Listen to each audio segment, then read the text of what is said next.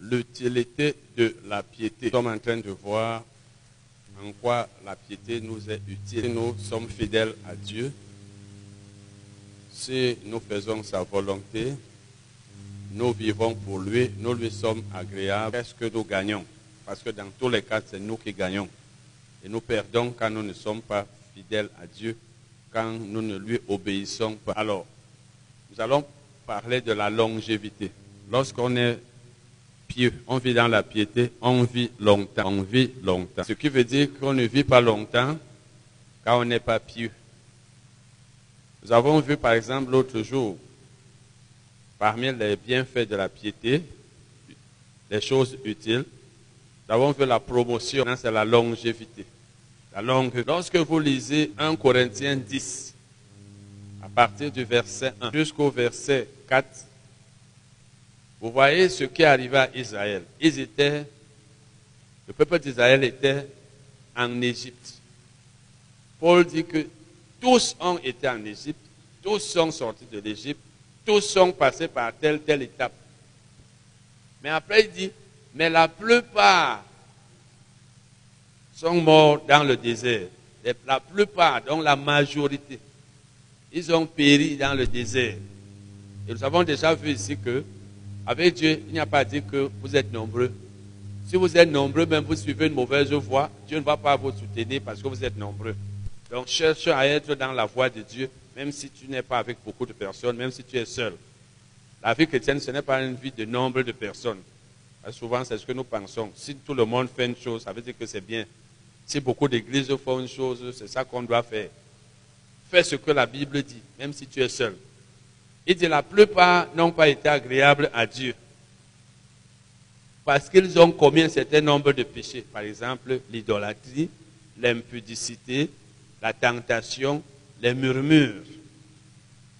Et c'est pourquoi donc ils ont péri dans le désert. Et il dit, ces choses sont arrivées pour nous servir d'exemple, afin que nous n'ayons pas les mêmes mauvais désirs comme ils ont eu comme ils en ont eu. Ça donc dire que ceux qui n'ont pas été agréables à Dieu, ce sont ceux qui sont morts. Ils ne sont pas entrés dans le pays que Dieu leur avait promis. Ceux qui lui ont été agréables ne sont pas morts.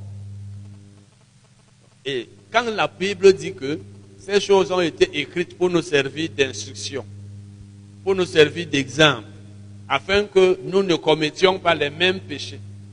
Parce que si nous commettons les mêmes péchés que nous aussi, ce qui leur est arrivé va nous arriver. On peut mourir avant le temps de Dieu parce qu'on ne vivait pas dans la piété, parce qu'on n'obéissait pas à Dieu. Et si vous lisez même le verset 12, il dit que celui donc qui croit être debout prenne garde de tomber. 1 Corinthiens 10, verset 12. Donc quand tu crois que tu es debout, que tu n'es pas en train de commettre tel péché, tu es en train de suivre la bonne voie, continue, prends garde que tu ne tombes pas. Vous voyez donc s'ils sont morts, ce n'était pas le temps de Dieu, mais ils sont morts parce qu'ils n'étaient pas fidèles à Dieu. Donc, celui qui est fidèle à Dieu, celui qui vit dans la piété, vivra longtemps. On a déjà vu ça ici dans d'autres. Et autre chose, l'accomplissement de l'œuvre. Accomplissement de l'œuvre. Celui qui vit dans la piété va accomplir l'œuvre que Dieu lui a donnée à faire. Et c'est une conséquence de la longévité. Parce que si je vis longtemps, j'accomplis les jours de ma vie. Je vais finir le travail que Dieu m'a donné à faire. Vous savez, chacun de nous a un travail à faire sur la terre ou des œuvres à faire. Au jour du jugement, nous serons sauvés. Mais Dieu cherchera à voir si nous avons fini. Si nous avons même fait. C'est-à-dire que j'avais lu un témoignage de celui que j'appelle mon mentor ou mon père dans le ministère. Il dit, Jésus lui a dit un jour qu'il y a beaucoup de personnes qui sont dans le ministère qui meurent même sans avoir commencé ce qu'ils devaient faire. Quelqu'un peut ne pas être pasteur, lui il est pasteur. Le jour où il meurt, le Seigneur lui dit, tu n'as même pas commencé. Tout ce que toi tu faisais comme travail pastoral, ce n'était pas ton travail. Et c'est comme ça que certains d'entre nous nous sommes.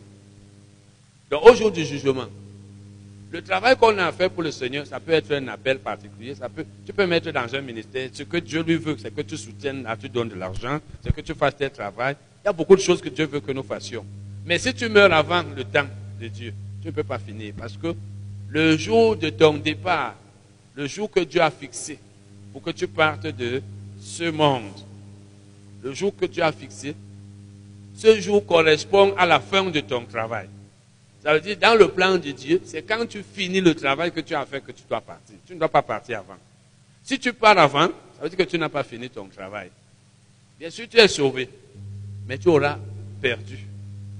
Donc, si je vis dans la piété, j'avais vu par exemple dans son livre où il disait que le Seigneur lui avait dit, il avait, il avait l'appel dans deux ministères, prophète et enseignant. Et il a eu un accident il est tombé, s'est cassé ici. Il a été hospitalisé. Jésus lui est apparu. Si vous lisez même le livre de Kenneth là, I believe in vision. il y a même des ministères qui traduisent ça aujourd'hui. C'est là où vous savez. Comme lui, il avait trop de visions, Jésus lui apparaissait. Il dit Jésus, d'abord, il dit même ça dans un autre livre. Il dit Jésus lui dit, je t'ai appelé dans le ministère du prophète et de l'enseignant. Mais depuis deux ans, tu ne fais que le travail ministère de l'ancien. Tu as laissé le ministère du prophète. Il lui-même dit que les choses qu'il disait dans, le, dans un de ses livres sur le ministère du prophète, il dit même qu'il avait honte. Parce que le Seigneur lui avait parlé de ça depuis. Et le Seigneur lui a donc dit, l'accident que tu as eu, tu t'es cassé l'épaule, c'est le diable qui t'a fait faire cet accident. Et moi aussi, j'ai laissé. Parce que depuis deux ans, tu vivais dans la désobéissance. J'ai laissé pour attirer ton attention et il a dit, face à face, hein, je, me rappelle dans son histoire là, il dit, à 6 heures du matin, comme il avait passé la nuit à l'hôpital, il entend les pas sur l'escalier. Il, entend, il dit, mais quel est ce visiteur à l'heure-ci? Jésus vient, il s'assoit, il croise les pieds, commence à lui parler. Il a dit, si je te laissais continuer, tu aurais continué et tu serais mort avant 55 ans tu n'aurais pas dépassé 55 ans. Il est parti. Ça veut dire, à cause de la désobéissance, il serait mort avant le temps. Et tout ce qu'il a fait, c'est qu'il n'a il pas pris soin d'un ministère alors qu'il était appelé dans deux ministères. Je vous ai raconté ça ici. Qu'est-ce que ça veut donc dire? Ça veut dire qu'il il serait mort avant le temps. Avant le temps. Donc on peut mourir avant le temps. Même nous qui sommes, quand tu es dans le ministère, même, c'est encore plus, plus grave. Tu peux mourir avant le temps parce que tu as laissé ton ministère tu es entré dans un autre ministère. Il y a un prédicateur que j'aimais beaucoup, celui que j'aimais plus que tous les prédicateurs. C'est vrai que ça fait environ 15 ans qu'on s'est parlé au plein évangile. Il est parti il y a quelques temps. Il n'était pas vieux, je sais pas ce qu'il a fait partie. Mais c'est une chose, c'est qu'il était évangéliste. Un vrai, pas les, gens qui sont formés parce qu'on t'a formé. Un vrai. Il aimait beaucoup. Donc, mais il a fait le travail du pasteur, parce que souvent dans certaines dénominations, quand tu travailles, tu prends pas garde, tu vas faire plus le travail de pasteur que ton travail. Moi, j'ai refusé de travailler comme pasteur. Sinon, je serais pasteur peut-être du district aujourd'hui. J'aurais peut-être même 16 ans d'ancienneté au plein évangile comme pasteur. J'ai refusé parce que je n'ai pas l'appel pastoral. Donc, je suis en train de dire que tu peux ne pas remplir ton ministère. Peut-être tu n'es pas là où tu dois être. Peut-être tu ne fais pas bien et tu meurs avant le temps. C'est ça donc que je veux dire ici. Donc, quand tu meurs avant le temps, tu ne peux pas accomplir ton œuvre. Tu ne peux pas accomplir. Surtout dans le ministère. Dans l'Ancien Testament, même quand tu entrais dans un ministère qui n'était pas le tien, par exemple le travail de, sacrificateur, tu meurs sur place. Tu entres dans le lieu très saint, tu meurs. Vous rappelez ceux qui ont porté l'âge de l'Alliance. Qu'est-ce qui leur est arrivé? Ils sont morts parce que ce n'est pas eux qui étaient censés porter ça. C'est dans le Nouveau Testament que Dieu nous laisse Quelqu'un se lève un beau matin, il devient pasteur. Il rentre à l'école, il dit, je suis le pasteur tel. Il prêche, il gagne sa vie. Et on, dit que c'est un pasteur. Donc, quand tu n'accomplis pas ton œuvre, en fait, quand tu meurs avant le temps, tu ne peux pas accomplir ton œuvre. Pour que tu accomplisses l'œuvre, il faut que tu aies fini tes jours sur la terre. Et dans Jean 17, Jésus dit ceci. Jean 17. Jésus dit au verset 1. La Bible dit, après avoir parlé, Jésus leva les yeux au ciel et dit, Père, l'heure est venue. Glorifie ton Fils afin que ton Fils te glorifie. Au verset 4, il dit, je t'ai glorifié sur la terre. J'ai achevé l'œuvre que tu m'as donnée à faire. Jésus était sur le point de partir déjà. Il dit, j'ai achevé l'œuvre que tu m'as donnée à faire. Ça veut dire, quand il venait sur la terre, il avait une œuvre que Dieu lui avait donnée. Il connaissait son œuvre, il l'a faite, il l'a achevée et il était prêt à partir. Paul dit la même chose dans 2 Timothée 4, versets 6 et 7. 2 Timothée 4, versets 6 et 7. Je vous ai toujours dit, il y a des enseignements, lorsque vous les prenez la peine de les mettre en pratique. Par exemple, lorsqu'on parle de l'appel, de, l'œuvre que Dieu nous a donné à faire, ne prenez pas ça pour un enseignement comme ça, ah, on nous a enseigné, pour garder dans la tête. Commencez à demander à Dieu si vous ne savez pas ce que vous êtes venu faire sur la terre. Parce que je vous ai déjà dit ici, il y a l'appel principal. Tu peux être appelé à être homme d'affaires, c'est un exemple. Tu peux être appelé à être enseignant, c'est Dieu qui sait. Mais il y a des appels, secondaires. Ça veut dire que tu es appelé à aider dans ton ministère, à faire tel. Chacun de nous a quelque chose à faire. Par exemple, donner l'argent. Même là-bas, Dieu attend que tu sois fidèle. Donc, ne sois pas quelqu'un qui vit pour vivre. Demande à Dieu, Seigneur, qu'est-ce que j'ai à faire sur la terre si je, tu ne sais pas ce que tu es venu faire? Je vous ai dit depuis novembre 2004, moi je ne réfléchis plus là-dessus. Je sais ce que je suis venu faire sur la terre. C'est pourquoi je ne m'embrouille pas. Donne-moi un emploi maintenant. Tu me dis que tu me donnes 5 millions le mois, 10 millions, je refuse. Ça ne me dit rien. Je préfère rester là où je suis. Parce que quand tu es là où tu dois être, tu as la joie, tu as la paix. L'argent ne compte pas. Il dit au verset 6 et 7, 2 Timothée 4, Pour moi, je sers déjà de libation et le moment de mon départ approche. Paul savait qu'il allait bientôt partir. Il dit, j'ai combattu le bon combat, j'ai achevé la course. J'ai combattu le bon combat, j'ai achevé la... Voyez donc, il dit, j'ai combattu le bon combat, j'ai achevé la... Voyez donc que Paul, quand il dit j'ai achevé la course, et nous avons déjà eu à voir ici que la course, nous sommes en course en tant que chrétiens. Nous sommes en course. Mais cette course-là, ce n'est pas une course que tu fais par rapport à telle, peut-être pour être premier, ou alors pour dépasser telle ou telle personne. C'est une course que tu fais seul. Il dit encore, j'ai gardé la foi. J'ai gardé la foi. Ça veut donc dire quoi? Ça veut dire que Paul savait qu'il avait fini. Et vous vous rappelez, un temps, on lui a dit, quand il y a eu prophétie d'Agabus, disant qu'il allait être lié à Jérusalem, les frères ont cherché à le décourager en lui disant, ne va pas à Jérusalem. Paul a dit non ma vie ne compte pas. Ce qui compte pour moi, c'est que j'achève l'œuvre que Dieu m'a donné à faire, que j'accomplisse mon ministère, que Paul a dit. Ça veut dire, une personne qui connaît son appel, quand une personne connaît son appel, sa priorité, c'est faire son travail.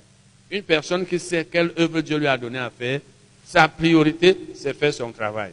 Et il finit ce travail s'il est obéissant. Verset 17 de Timothée 4 verset 17, de Timothée 4, verset. C'est le Seigneur qui m'a assisté et qui m'a fortifié afin que la prédication fût accomplie par moi et que tous les païens l'entendissent. Donc, tous les païens ont entendu l'évangile par Paul. Tous les païens. Pourquoi Paul parle des païens? Parce que lorsque vous lisez Acte 16. Donc, acte 26, verset 16, 17 et suivant. Quand Jésus lui est apparu, il lui a dit, je te suis apparu pour t'établir ministre et pour t'envoyer chez les païens. Paul lui-même, un peu partout, il dit qu'il était l'apôtre des païens, donc des non-juifs. Ça veut dire qu'il savait que lui devait prêcher aux non-juifs. Il connaissait son appel. Et ici, il dit que le Seigneur lui a permis de faire entendre l'évangile à tous les païens. Ça veut dire qu'il a accompli son travail. Il a accompli son œuvre. Si Dieu dit que toi, ta mission, c'est de prêcher l'évangile, par exemple, dans telle ville, dans telle autre, ou alors à telle tribu, à telle autre. Si tu prêches partout là, tu as fini ton travail. Donc Paul, en partant, savait qu'il avait déjà fini son travail. Et il faut la fidélité, donc, il faut l'obéissance, il faut la vie dans la piété. Rappelez-vous que la vie dans la piété, c'est l'obéissance totale, générale partout. La piété, ce n'est pas seulement un domaine. Le domaine où tu sais que tu n'es pas très fidèle à Dieu, prie Seigneur, aide-moi pour que dans ce domaine-ci, je change. Moi-même, je reconnais que je ne te suis pas fidèle dans tel domaine. Chacun connaît ses défauts, chacun connaît ses points faibles, chacun connaît ses points forts. C'est ça la sanctification. Chercher à s'améliorer de plus en plus. Donc, Jean 13, verset, Jean 13, verset. Avant la fête de Pâques, Jésus, sachant que son heure était venue de passer de ce monde au Père. Donc Jésus a su qu'il devait déjà partir. C'est normalement comme ça que doit être la fin de la vie d'un chrétien. Quand je vous parle du prédicateur Odion, on m'a envoyé euh, sa première image dernièrement. C'est une sœur qui était avec nous à Limbe, puisque c'est quelqu'un qui était très connu là-bas. C'est elle qui m'a envoyé ça des États-Unis. Et après, elle a encore envoyé une autre, où il y a quelqu'un qui apparaît là, au bord comme ça. Et il y a les écritures là. On dit qu'il a dit dimanche. Parce qu'elle est partie, je crois, vendredi, avant dimanche. Qu'il a dit dimanche avant que son temps de partir était parti, était arrivé. C'est écrit là, en anglais. Que son temps de partir était arrivé et que celui qui allait le remplacer devait préparer les chrétiens pour l'enlèvement. Si les choses sont exactement comme ça, ça veut dire qu'il savait qu'il partait. Mais il est parti tôt. À son âge, je le connais. Il était un peu plus âgé que moi, mais pas très vieux. Il pas âgé. Bon, mais seulement le Seigneur lui a dit. Et c'est quelqu'un qui écoutait beaucoup le Saint-Esprit. Je l'aimais beaucoup. Vraiment, ça me fait mal. C'est vrai qu'on n'a pas causé longtemps, mais j'aimais, je savais quand même que j'avais, que connaissais quelqu'un qui travaillait bien. Je vous dis, il n'est pas le genre de. Je vous ai dit que le ministère, c'est l'appel. J'aime parler de son témoin. J'aime parler des témoignages des gens que Dieu utilise, qui sont fidèles. Il nous a donné son témoignage ici. C'est pour vous montrer l'importance de l'appel. C'était en 2008, lors d'une euh, conférence. Il est sorti de l'école biblique de Baminda. Comme ils font deux ans. Il n'a pas eu une bonne note. Parce que les gens, quand ils sont dans les écoles bibliques, là, nous autres, on n'a pas été formés. Moi, je suis enseignant par appel. Si ce que je vous enseigne vous édifie, comprenez donc que l'appel existe et que c'est l'appel qui est important. Je n'ai pas été formé. Quand je prépare mes enseignements que vous voyez là, je lis la Bible, je commence à expliquer moi-même. Ce n'est pas pour me vanter. Si ce que je vous enseigne ici vous édifie, ça doit donc vous montrer que c'est l'appel qui est important. Je n'ai pas été formé, je n'ai aucun diplôme, aucune attestation. Lui donc, il n'a pas eu une bonne note. Lui-même n'a pas dit ça, mais c'est celui qui vient souvent ici, qui vient souvent dans les bénédictions de mariage. Mais lui-même a dit que quand il est sorti de l'école biblique, on l'a envoyé dans une zone où il y avait une église sans membres. Il était le seul. Comme pour dire, tu ne vaux rien, tu n'as pas une bonne note.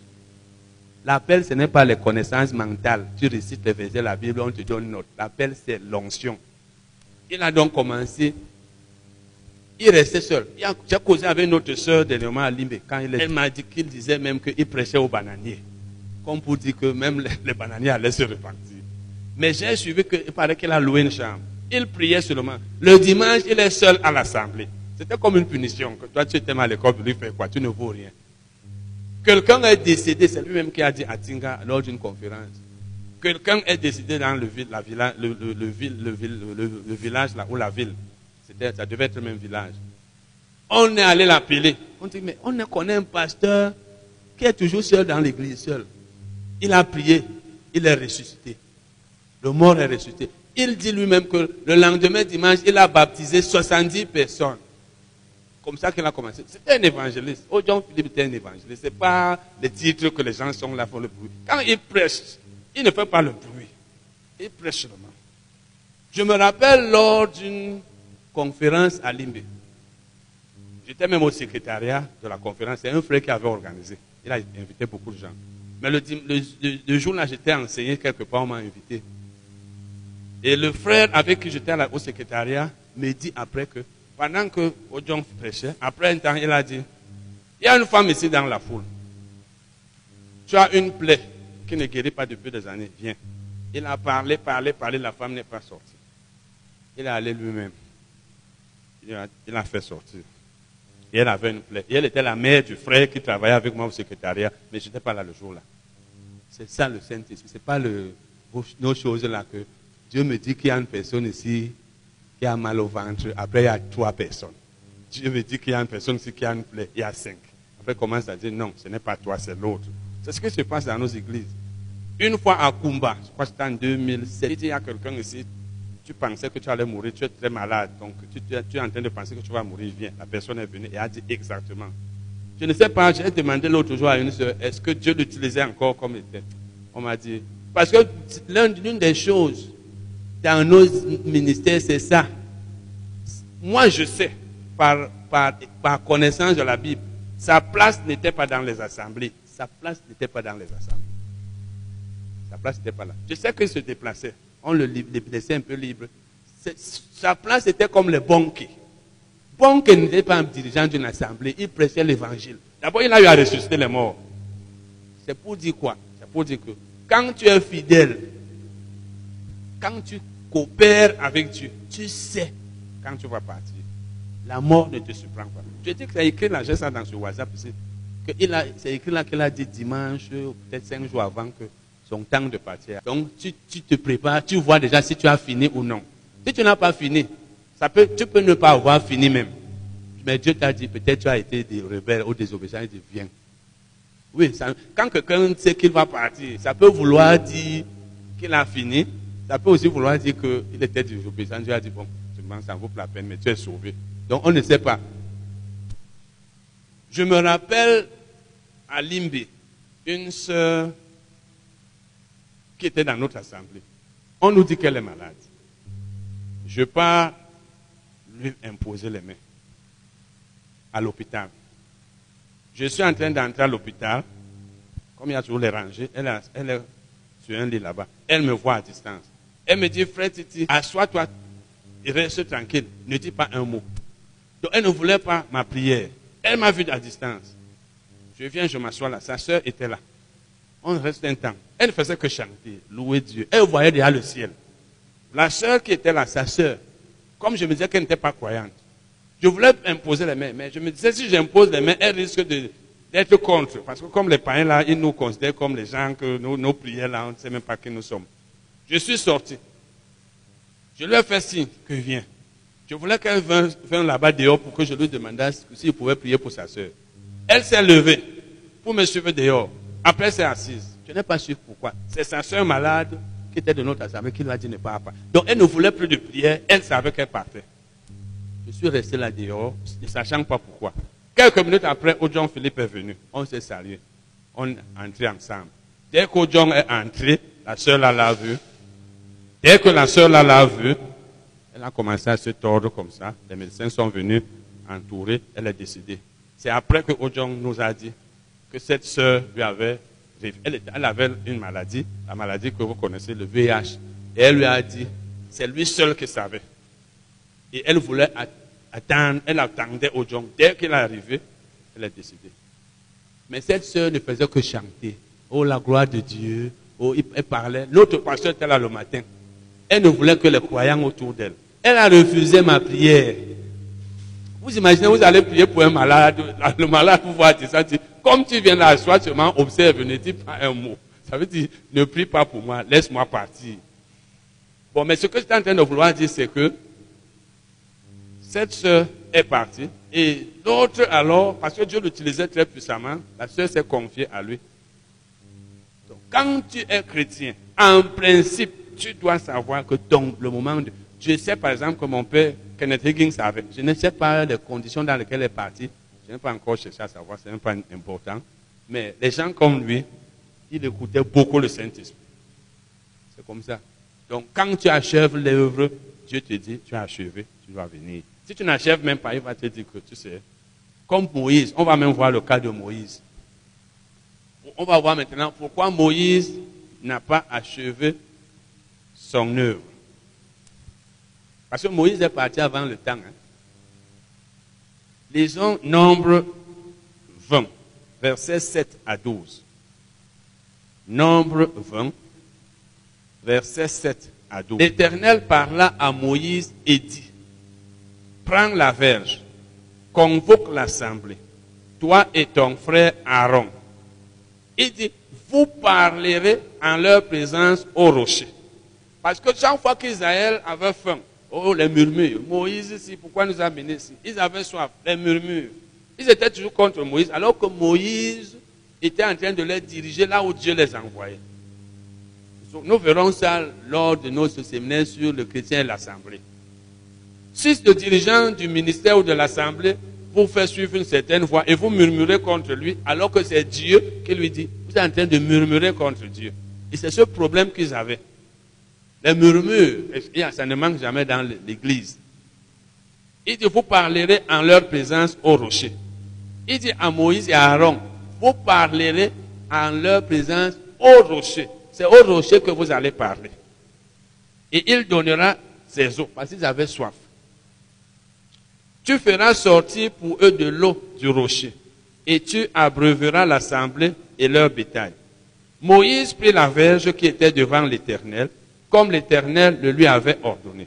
Moïse et Aaron convoquèrent l'assemblée en face du rocher. Maintenant, il faut regarder. Il lui a dit, vous parlerez à qui? Regardez très bien en face du rocher. Et Moïse parla à qui? La Bible dit Moïse leur dit. Oh, c'est pas ce que Dieu lui avait dit. Dieu lui a dit parle au rocher. Lui, il parle à l'assemblée. Il leur dit écoutez, rebelles. Donc, ils l'ont poussé à se fâcher jusqu'à faire quelque chose qu'il ne devait pas faire. Il dit écoutez, rebelles. Est-ce de ce rocher que nous vous ferons sortir de l'eau? Il a même douté. C'est le doute. Il y a des gens qui disent que ah, il a frappé deux fois. On va voir ça tout à l'heure. Il y a des j'ai entendu les gens dire que parce qu'il a frappé deux fois. Ce n'est pas qu'il a frappé deux fois. Vous savez, souvent, nous, on de la Bible, on crée notre enseignement. Est-ce que Dieu a précisé que frappe une fois? Hein? Il a dit quoi? Il a dit, vous parlerez au rocher, etc., etc. Est-ce qu'il a dit frappe? Est-ce que la Bible dit que pourquoi il a, frappé deux fois? Non, il a seulement dit parler au rocher. Et la Bible dit ici, puis Moïse leva la main et frappa deux fois. Mais Dieu lui a dit, prends la verge, verset 8, convoque l'assemblée, toi et ton frère Aaron, vous parlerez en leur présence au rocher, et il donnera ses eaux. Tu feras sortir pour eux de l'eau, etc., etc. Dieu n'a pas dit frappe une fois, ou bien ne frappe pas, il n'a même pas parlé de frapper. Mais les gens disent que parce qu'il a frappé deux fois. Or, la raison pour laquelle ils disent que c'est parce qu'il a frappé deux fois qu'il n'est pas entré. Mais la raison est donnée là par Dieu. Et nous, on ne voit pas. Puis Moïse leva la main et frappa deux fois le rocher avec sa verge. Il sortit de l'eau en abondance. L'assemblée but et le bétail aussi. Verset 12. Alors l'Éternel dit à Moïse et à Aaron, lisez vous-même. Parce que quoi? Est-ce qu'il a dit parce que vous avez frappé deux fois? Dieu donne la raison. Il dit parce que vous n'avez pas cru en moi pour me sanctifier aux yeux des enfants d'Israël, vous ne ferez point entrer cette assemblée dans le pays. N'est-ce pas, c'est la raison? C'est pas clair? Il dit parce que vous n'avez pas cru, vous n'allez pas faire entrer. Ça veut dire vous allez mourir. Parce que vous n'avez pas cru. Parce que Dieu lui a dit, parle au rocher, l'eau va sortir. Dans la colère, il a frappé deux fois, mais ce n'est même pas là le problème. Il demande, pensez-vous, je n'ai même pas voulu donner dans d'autres versions, pensez-vous que c'est de ce rocher que l'eau va sortir Comme pour dire que l'eau ne va pas sortir d'ici? C'est ça que ça veut dire. Puisque Dieu dit que vous n'avez pas cru. Qu'est-ce que je veux donc dire? Moïse a bien travaillé, mais à un moment donné, le peuple l'a poussé. Parce que quand tu as un peuple rebelle, c'est la même chose même dans l'église. Tu peux diriger un ministère ou l'église, je ne sais pas quoi, et les gens peut-être t'énervent, te font faire des choses, peut-être à la fin tu pêches. C'est pas vrai. Même vous à la maison, si tu as les enfants qui t'énervent, tu peux, quand tu, tu diriges les gens, ou tu coordonnes, tu as les les gens, les gens peuvent être une occasion de chute pour nous. C'est pourquoi quand tu es dirigeant, Si tu ne prends pas garde, les gens, si vous, vous allez dans les églises, les pasteurs que vous voyez là, beaucoup ont trop de problèmes. Hein. Il y a des, des, des boucs dans l'église, des boucs. C'est-à-dire qu'il y a des chrétiens là-bas, ils sont là, c'est comme s'ils sont là pour combattre le pasteur. Si le pasteur ne prend pas garde, il va pécher. Il y a des gens qui sont dans l'église, leur problème c'est comme si le dirigeant était un problème pour eux. Et c'est donc la même chose ici. Moïse a finalement douté, et le voilà qui n'est pas entré à la terre promise. Ce n'est plus lui qui a, fait entrer le peuple. Lisons maintenant Deutéronome. Mais ce n'est pas une excuse, hein, parce que la preuve c'est que, est-ce que Dieu a dit que comme ce sont eux qui t'ont poussé à te fâcher, à douter, je te pardonne Si tu es dirigeant, ou tu es même avec les gens, ne permets pas que les gens soient une occasion de chute pour toi, même dans ton foyer, même ton mari. Tu peux avoir un mari ou une femme non croyante, ou des enfants non croyants, ou un patron. La vie chrétienne, c'est là où c'est dur. Hein? Quand on est entre nous chrétiens, même là, souvent, ce n'est pas facile. Mais là encore, souvent, ça passe. Mais quand tu es avec les non-chrétiens, tu peux être avec les gens qui te poussent à pécher. Dans ta maison, dans ta famille. C'est comme si eux sont là, parce qu'eux n'ont rien à perdre. Et tu peux rater beaucoup de choses dans ta vie à cause des gens qui sont autour de toi. Parce que le non-croyant, le spirituel, ne commande pas euh, son domaine financier. Lui, ce n'est pas sa communion avec Dieu qui détermine sa réussite. Or, toi, c'est ta communion avec Dieu qui détermine ta réussite. Ça veut dire qu'eux peuvent te pousser à te fâcher, à pécher. Les choses ne marchent plus. Tu pries, Dieu ne t'exauce pas. Lui, ces choses marchent. Parce que lui, il n'a pas la vie éternelle, mais lui, son commerce, ça, les choses, ça ne dépend pas du spirituel, de la communion. Sinon, il n'aurait même rien. C'est pourquoi quand tu es chrétien, ce n'est pas facile d'avoir une femme, un mari non croyant, des enfants qui ne servent pas Dieu, vous êtes dans la même maison. Ce n'est pas facile. C'est là le piège. Bon, Moïse n'est donc pas entré à cause du peuple. Le gars était lui là tranquille. Il n'était pas désobéissant, mais tout le temps les murmures. Oh Moïse, c'est même quoi? Tu nous as amenés ici, pourquoi? Eh, eh, Tu devais nous laisser là-bas. Après Dieu dit, bon, on fait comme ceci. La colère l'a fait. Hein? Rebelle. Vous, c'est rebelle. Vous pensez que c'est ici que l'eau. Et voilà. Il n'est pas entré. Disons Deutéronome 34, versets 4 et 5. Donc tu peux ne pas finir tes jours ou ton travail à cause d'une personne qui t'a poussé à pécher, à cause de toi-même. L'Éternel lui dit, c'est là le pays que j'ai juré de donner à Abraham. Là, c'est déjà 34, hein? c'est déjà Deutéronome 34, ce n'est plus nombre. Donc, c'était plus tard. Dieu commence donc à lui montrer le pays pour lui dire que c'est là où tu devais. Mais tu n'entres pas. C'est là le pays que j'ai juré de donner à Abraham, à Isaac et à Jacob en disant, je le donnerai à ta postérité. Il dit, je te l'ai fait voir de tes yeux. Mais quoi? Mais tu n'y entreras pas. Il voit seulement. Tu vois comment c'est beau. Il dit, la Bible dit, Moïse, serviteur de l'Éternel, mourut là, dans le pays de Moab, selon l'ordre de l'Éternel. Il n'est pas entré. Il n'a pas fini le travail, parce que sa, sa mission était de faire entrer. Il est sorti avec eux. C'est lui qui les a fait sortir de l'Égypte. C'est lui qui devait les faire entrer. Malheureusement, le peuple l'a poussé à, je peux dire, à pécher. Parce que quand tu ne crois pas en Dieu, regardez tout ce qu'il a fait. Dans nombre, il envoie les espions. Les espions viennent. Regardez, les espions viennent. Ils disent, on a vu ceci, ceci, ceci, cela. Ceux qui n'ont pas cru. Mais lui, il a continué. Mais le voilà finalement, il n'est pas entré. Donc, Dieu donc, parce que Dieu voit tout ce que nous faisons. Quand nous sommes fidèles à Dieu, nous lui sommes obéissants. L'obéissance est dans tous les domaines. Ce que la Bible te demande de faire à ton prochain, fais. Ce qu'elle t'interdit de faire, ne fais pas. Dans le domaine du donner, obéis. Dans le foyer, obéis à ton mari. Fais ceci, cela à ta femme. Selon ce que la Bible dit. Dans ton église, dit, efforçons-nous d'être obéissants à Dieu dans tous les domaines. Quand tu lis un verset biblique, tu dis que la Bible dit, ne, murmurez pas. Ne parlez point mal les uns des autres. Si tu sais que tu faisais ça, repends-toi. C'est ça la vie chrétienne, progressivement.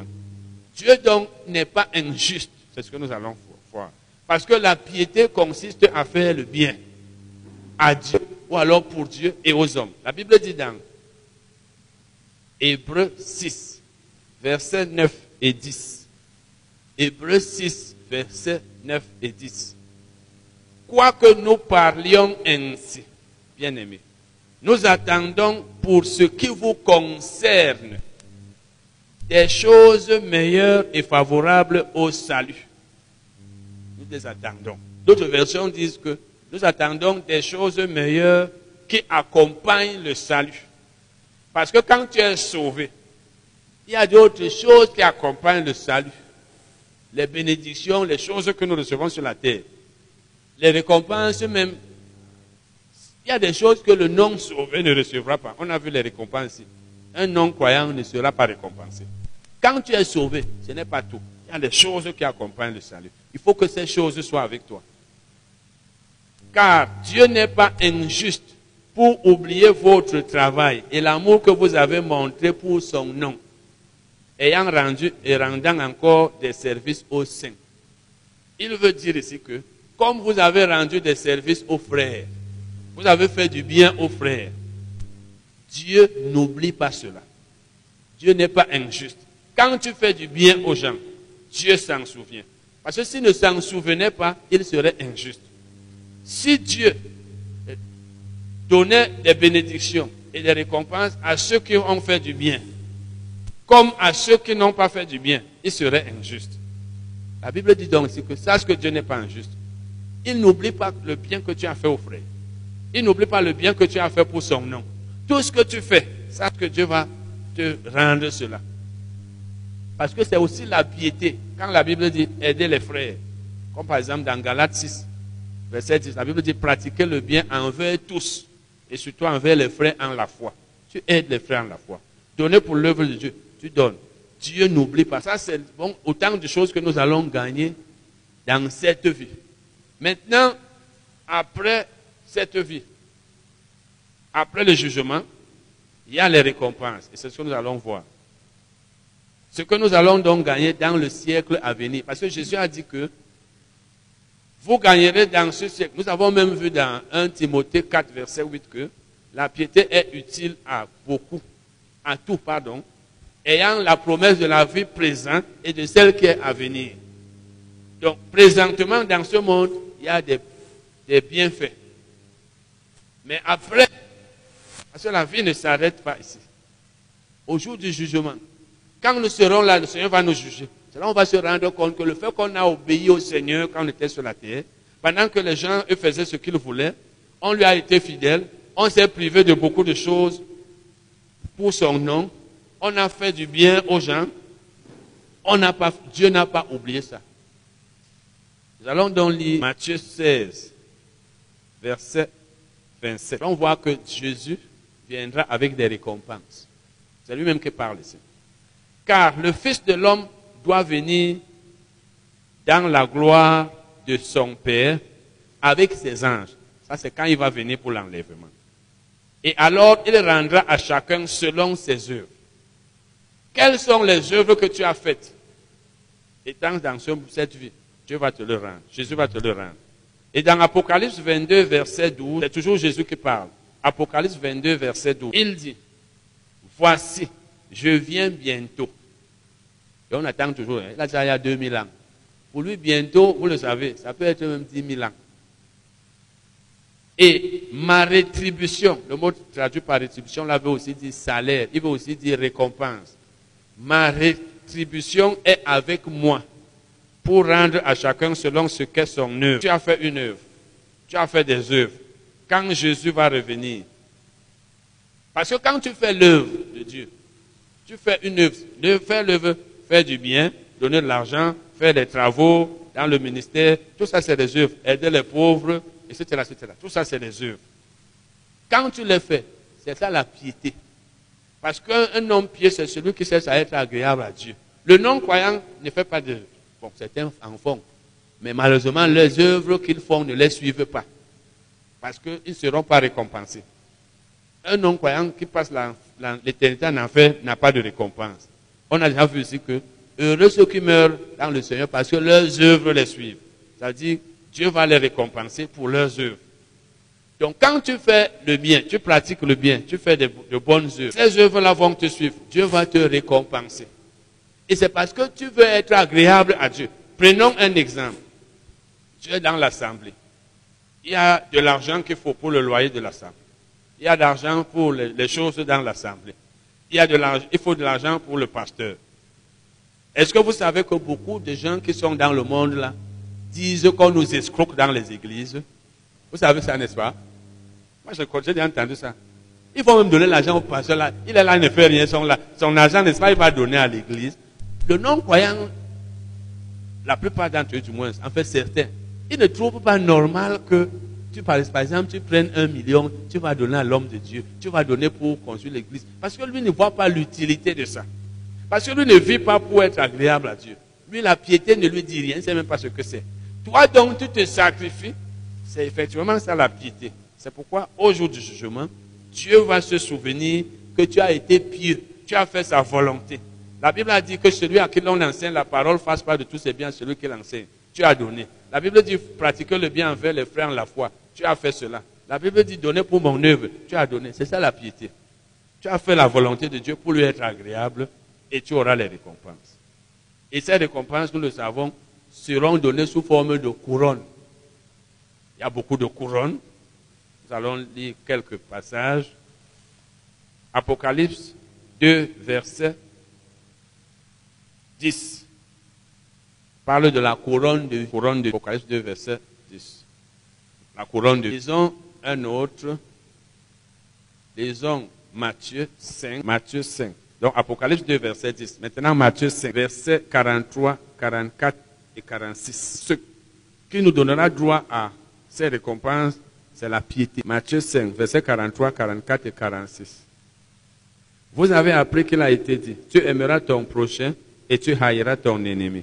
Mais moi, je vous dis, aimez vos ennemis, bénissez ceux qui vous maudissent, faites du bien à ceux qui vous, mal, vous haïssent et priez pour ceux qui vous maltraitent et qui vous persécutent. Verset 46. Si vous aimez ceux qui vous aiment, quelle récompense méritez-vous? Les publicains aussi n'agissent-ils pas de même Ça veut dire, les publicains, c'était les pécheurs. Si vous aimez ceux que vous aiment, vous n'avez droit à aucune récompense. Même les pécheurs, même les non-croyants aiment ceux qui les aiment. Il faut que toi, le chrétien, tu aimes celui qui ne t'aime pas. C'est là où tu auras une récompense. On a déjà vu ça ici. Vous voyez donc que pour aimer, aimer son ennemi, c'est la piété, c'est une vie de piété. Parce que c'est celui qui veut faire la volonté de Dieu, qui veut être agréable à Dieu, qui aime son ennemi. Le non-croyant connaît ce que c'est, tu ne m'aimes pas, moi je t'aime. Il y a un, de nos jou- joueurs de football, bon, il était joueur, j'ai appris dernièrement sur WhatsApp.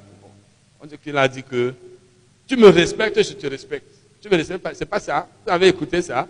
Ça veut dire que le non-croyant lui dit que tu me fais du mal, je te rends. Il n'y pas dit que quoi, je te supplie, c'est toi qui me fais manger. Le non-croyant, lui, n'a pas dit que Dieu a dit que aime ton ennemi. Mais le croyant, lui, il vit dans la piété. Sa piété, c'est que qu'est-ce que Dieu dit? Parce que la piété, c'est le fait d'être agréable à Dieu. Le fait de vivre pour Dieu. Il faut que je fasse ce que Dieu veut pour qu'il soit content de moi. Le non-croyant, œil pour œil, dent pour dent. Tu ne m'aimes pas, je ne t'aime pas. Chacun est chez lui, tu restes là-bas, je reste chez moi. Je ne vis pas chez toi, c'est pas toi qui me donnes à manger. Le croyant, lui, il veut la paix, il pardonne. Il aime son ennemi, alors qu'il n'attend rien de lui. C'est ça la piété. Et Jésus dit que tu auras une récompense. Ça, c'est la récompense de ceux qui aiment leurs ennemis. Ça, ce n'est plus sur la terre. Hein? C'est sur la terre, tu ne vois pas certains, certains bienfaits de la piété. Maintenant, autre verset, Matthieu 10, versets 41 et 42. Là, c'est pour ceux qui accordent l'hospitalité et qui font des dons à ceux qui prêchent, à ceux qui enseignent. Celui qui reçoit un prophète en qualité de prophète, c'est-à-dire celui qui voit reçoit un envoyé de Dieu, une personne que Dieu a envoyé faire son œuvre, recevra une récompense de prophète. Et celui qui reçoit un juste en qualité de juste recevra une récompense de... Et quiconque donnera seulement un verre d'eau froide à l'un de ses petits parce qu'il est mon disciple, il ne perdra point sa récompense. Ici, il y a la récompense qu'on recevra parce qu'on a reçu, on a accordé l'hospitalité, on a donné à manger à un envoyé de Dieu. on recevra la même récompense que lui. On a déjà enseigné sur le partenariat. Tu es partenaire d'un évangéliste, d'un pasteur, d'un enseignant, d'une personne qui fait l'œuvre de Dieu. Partenaire dans ce sens que tu le soutiens. Tu auras la même récompense que lui. Pendant que le non-croyant, lui, il se fiche de lui. Parce que le non-croyant ne va pas construire son terrain, pas dans sa maison, faire ses choses, parce que l'homme de Dieu, l'homme de Dieu c'est qui? Effectivement, c'est là la différence donc. Tu as le salut, parce que tu as cru en Jésus, et tu auras encore, tu as même les bénédictions sur la terre. Le non-croyant aussi peut les avoir s'il donne, parce que le principe du donner et de recevoir, ça marche pour tout le monde. Quelqu'un peut être chiche, quelqu'un peut être un donneur, il n'a pas le salut, mais il reçoit parce qu'il donne. Il n'a pas le salut, il ne sera pas sauvé. C'est pourquoi les non-croyants souvent font le, comment ils appellent ça? Oui, ou le salut, ça veut dire que ces pratiques magiques lui imposent que quand tu adores, distribue beaucoup. Vous voyez là, il donne la bière, à la bière, il donne l'argent, vous voyez que c'est pour rien? Le diable exploite aussi la, règle de, la semence et de la moisson là. Mais pour le salut, il ne peut pas leur donner le salut. Donc, si tu reçois une personne, tu accordes l'hospitalité, tu fais du bien à celui qui fait l'œuvre de Dieu, tu auras la même récompense que lui. Et même une personne qui a cru en Jésus, quand tu fais du bien à un enfant de Dieu, Il y a d'autres. Nous avons vu ici il y a quelques mois les récompenses. On, résume seulement, puisque c'est un autre enseignement, mais il faut qu'on en parle aussi là. Parce qu'on parle de, de l'utilité de la piété. Nous allons parler maintenant d'autres récompenses celles qui seront données à ceux qui ont souffert pour Jésus. Tu as souffert pour Jésus. On t'a maltraité, on t'a calomnié. C'est ça la piété. Tu sers Jésus, on t'insulte. Toi, tu dis, je ne vais pas abandonner le Seigneur. Dans ta famille, on te rejette. Dans ton foyer, on te méprise. On te maltraite.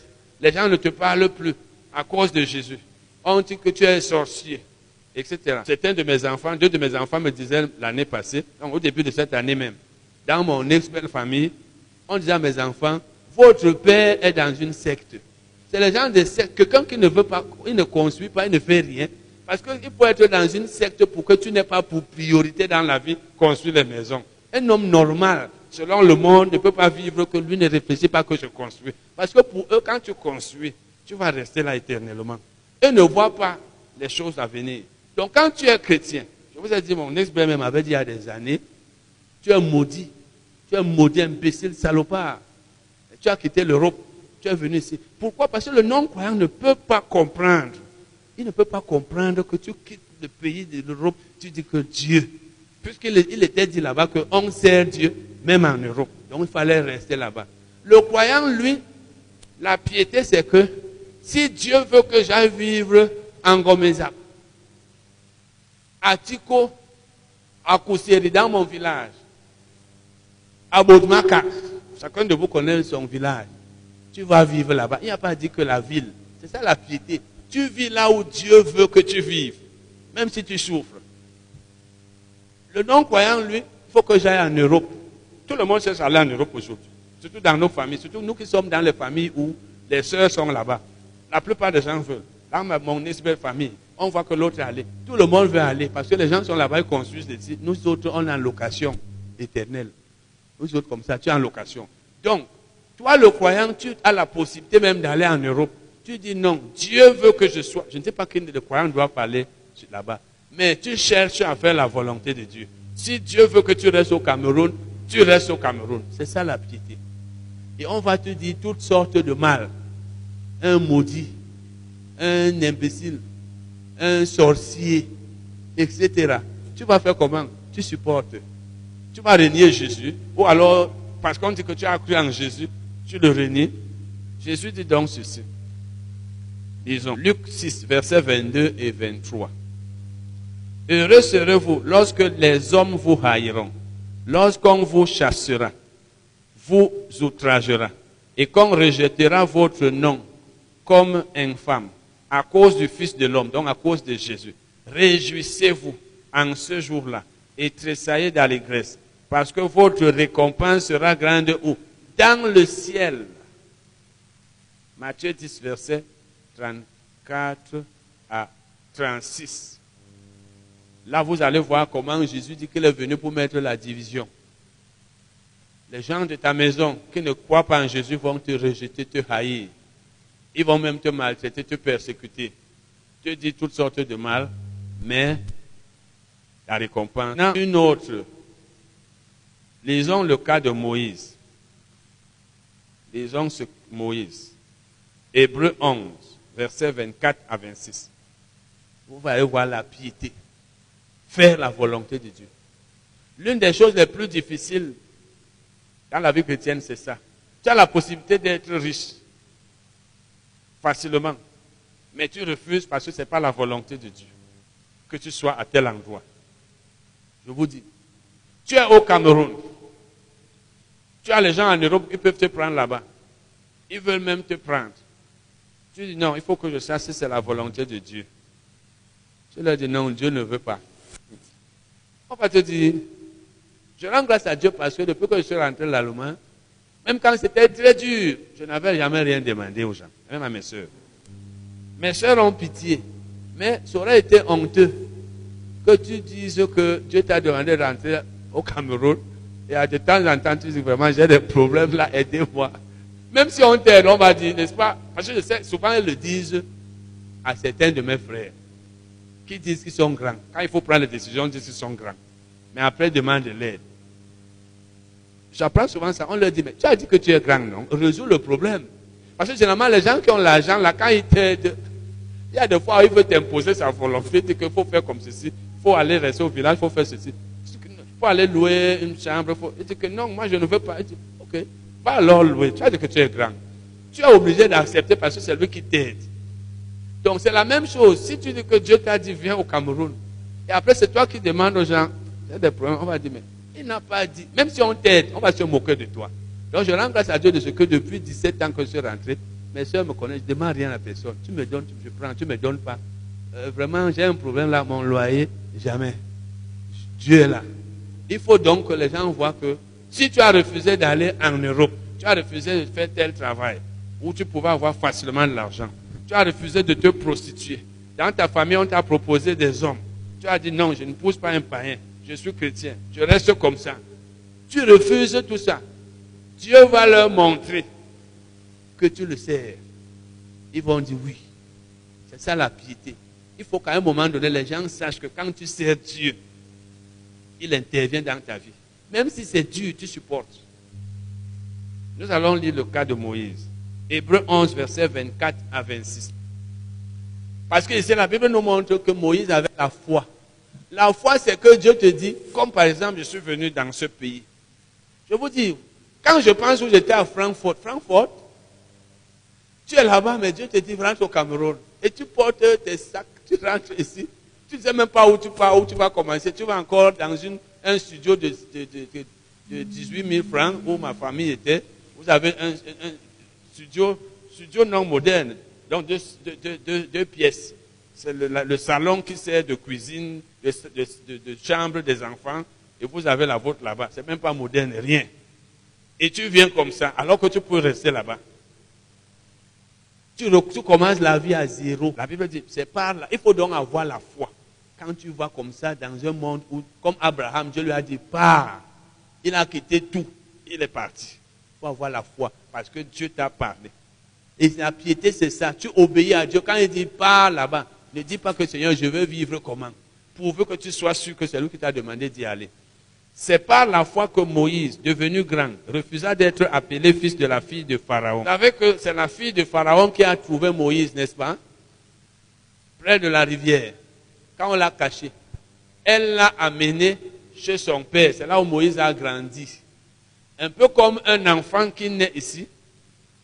Et ses parents ont peur qu'on le tue. Ils vont le cacher dans la, en brousse.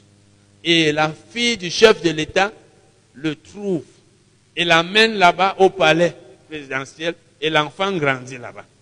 Imaginez un enfant qui est au palais présidentiel, qu'est-ce qui, lui manque? Moïse a refusé de rester là-bas. Et la Bible dit, aimant mieux être maltraité avec le peuple de Dieu. Donc il a préféré être avec les Hébreux, souffrir avec eux que d'être là où il y avait le luxe. Que d'avoir pour un temps la jouissance du péché. Parce que là-bas, ce pharaon, c'était la vie de péché. Où il n'y a pas la crainte de Dieu. Mais la richesse est là, tout est là. Dieu veut les chrétiens qui refusent la richesse. Parce que c'est dans le péché.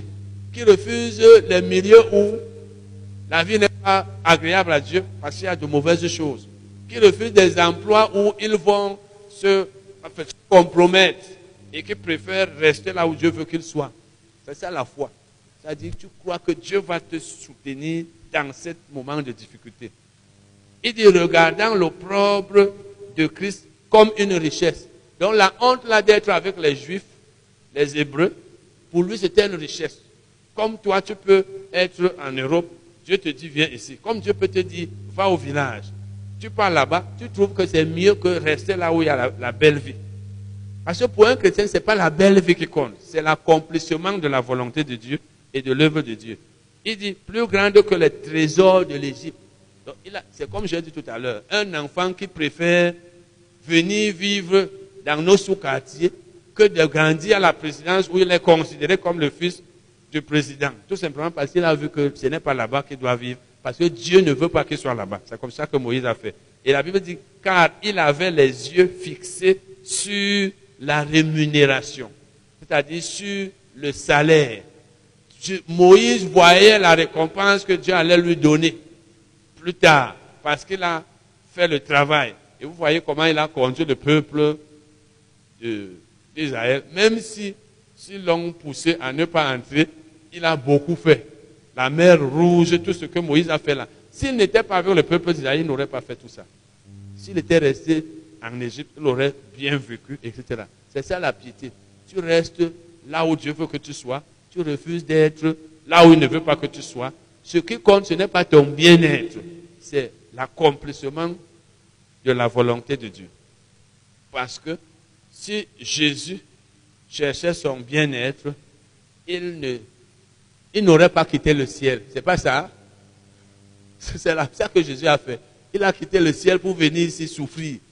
Tout ça parce qu'il voulait accomplir la volonté de Dieu. Et lui-même a dit que c'est dans Jean 6, 38. Je suis venu pour faire non ma volonté, mais la volonté de celle de celui qui m'a envoyé. Donc, un chrétien vit dans la piété quand il fait la volonté de Dieu. Même si elle est difficile, même si elle est dure, même s'il y a la souffrance là, il supporte. Parce que ce qui compte, c'est que Dieu soit agréable, qu'il soit agréable à Dieu, qu'il plaise à Dieu.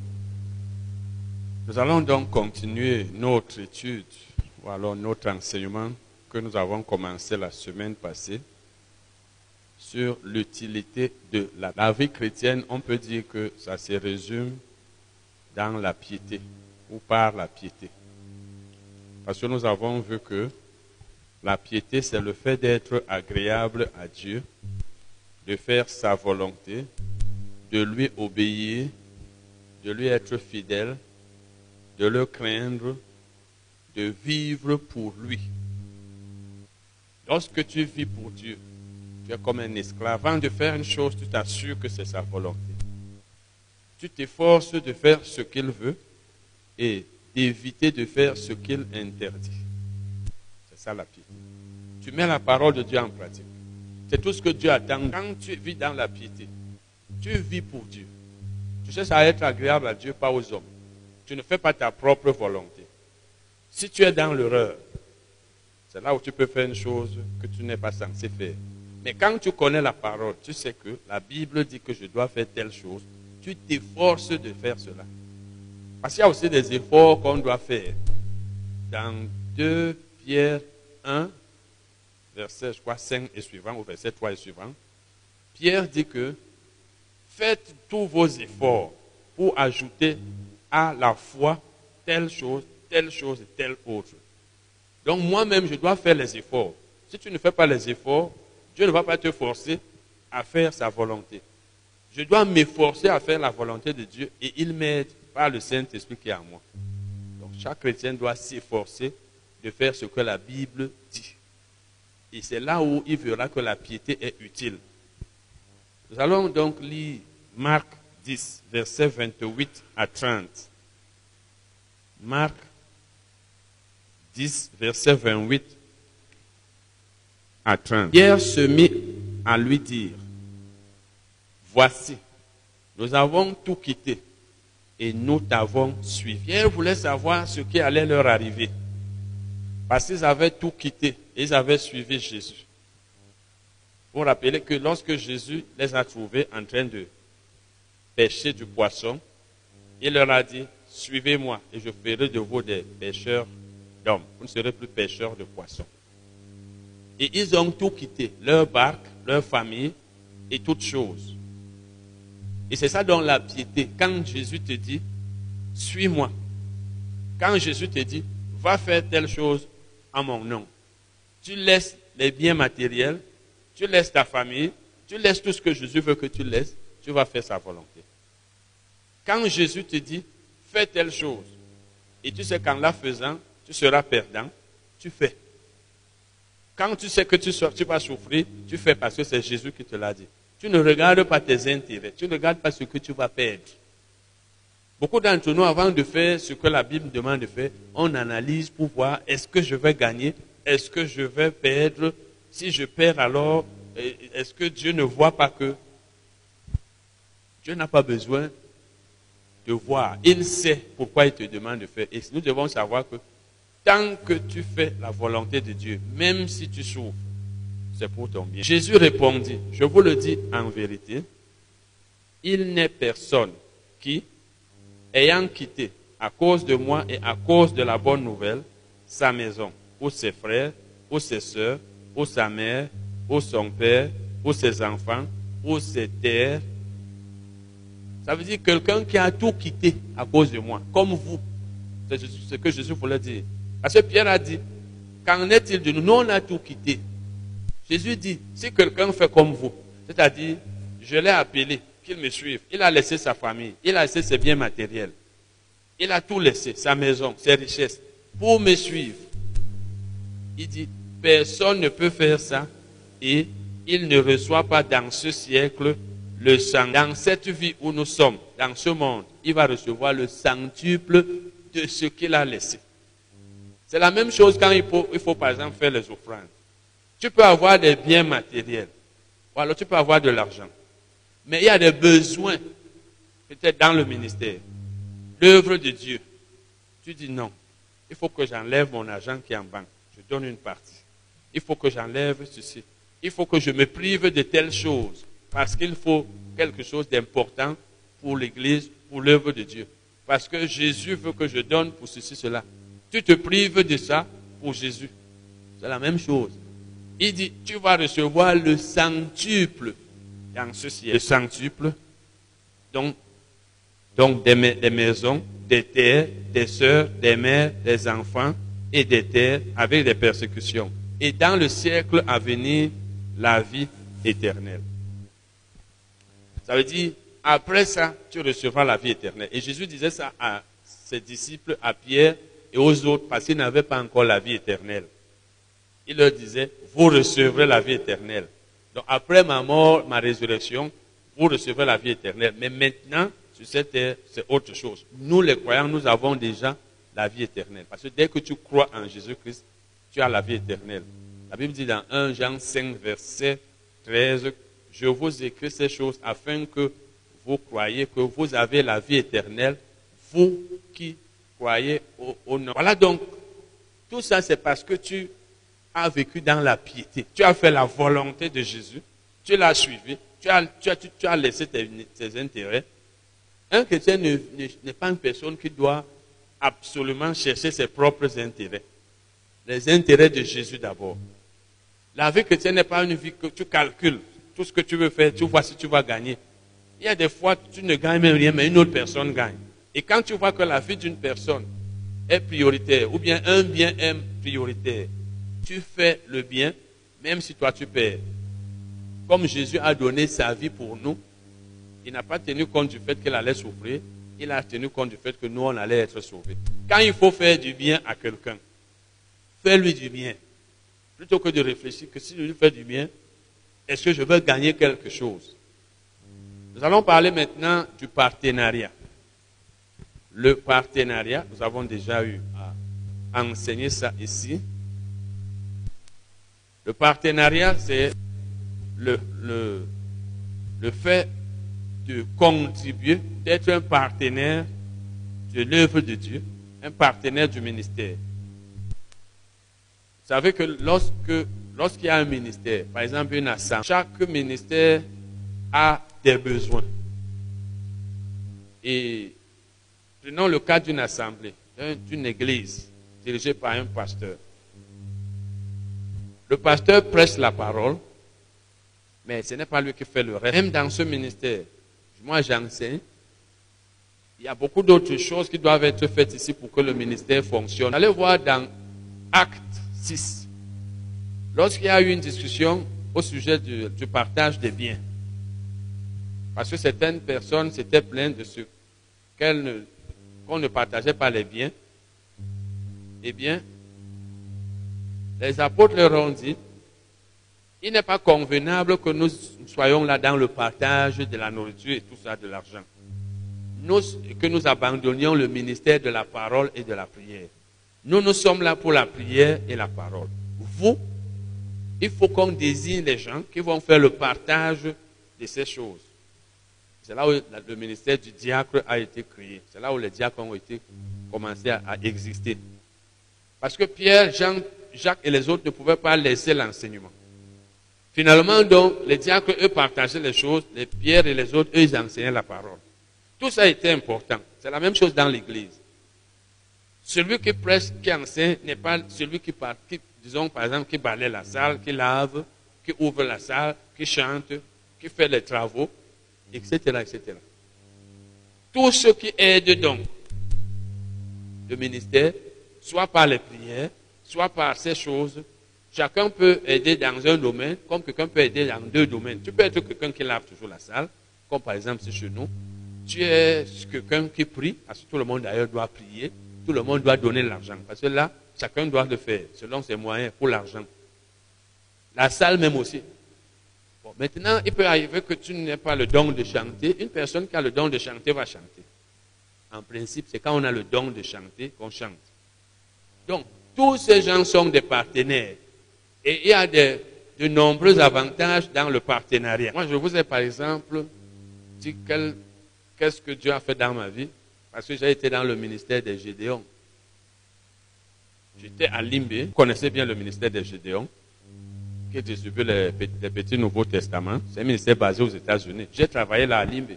Il y avait, parce que ça regroupe les membres des, différentes assemblées, avait des jours de comme j'aimais seulement le poste de secrétaire, c'est-à-dire responsable des Écritures, c'est-à-dire des Nouveaux Testaments. Ça veut donc dire quoi? Donc, ça veut dire que, ok, donc, j'étais en train de dire que, étant donc à, à Limbe, étant, étant donc à Limbe, j'étais en train de dire, étant à Limbe, j'ai été dans ce ministère.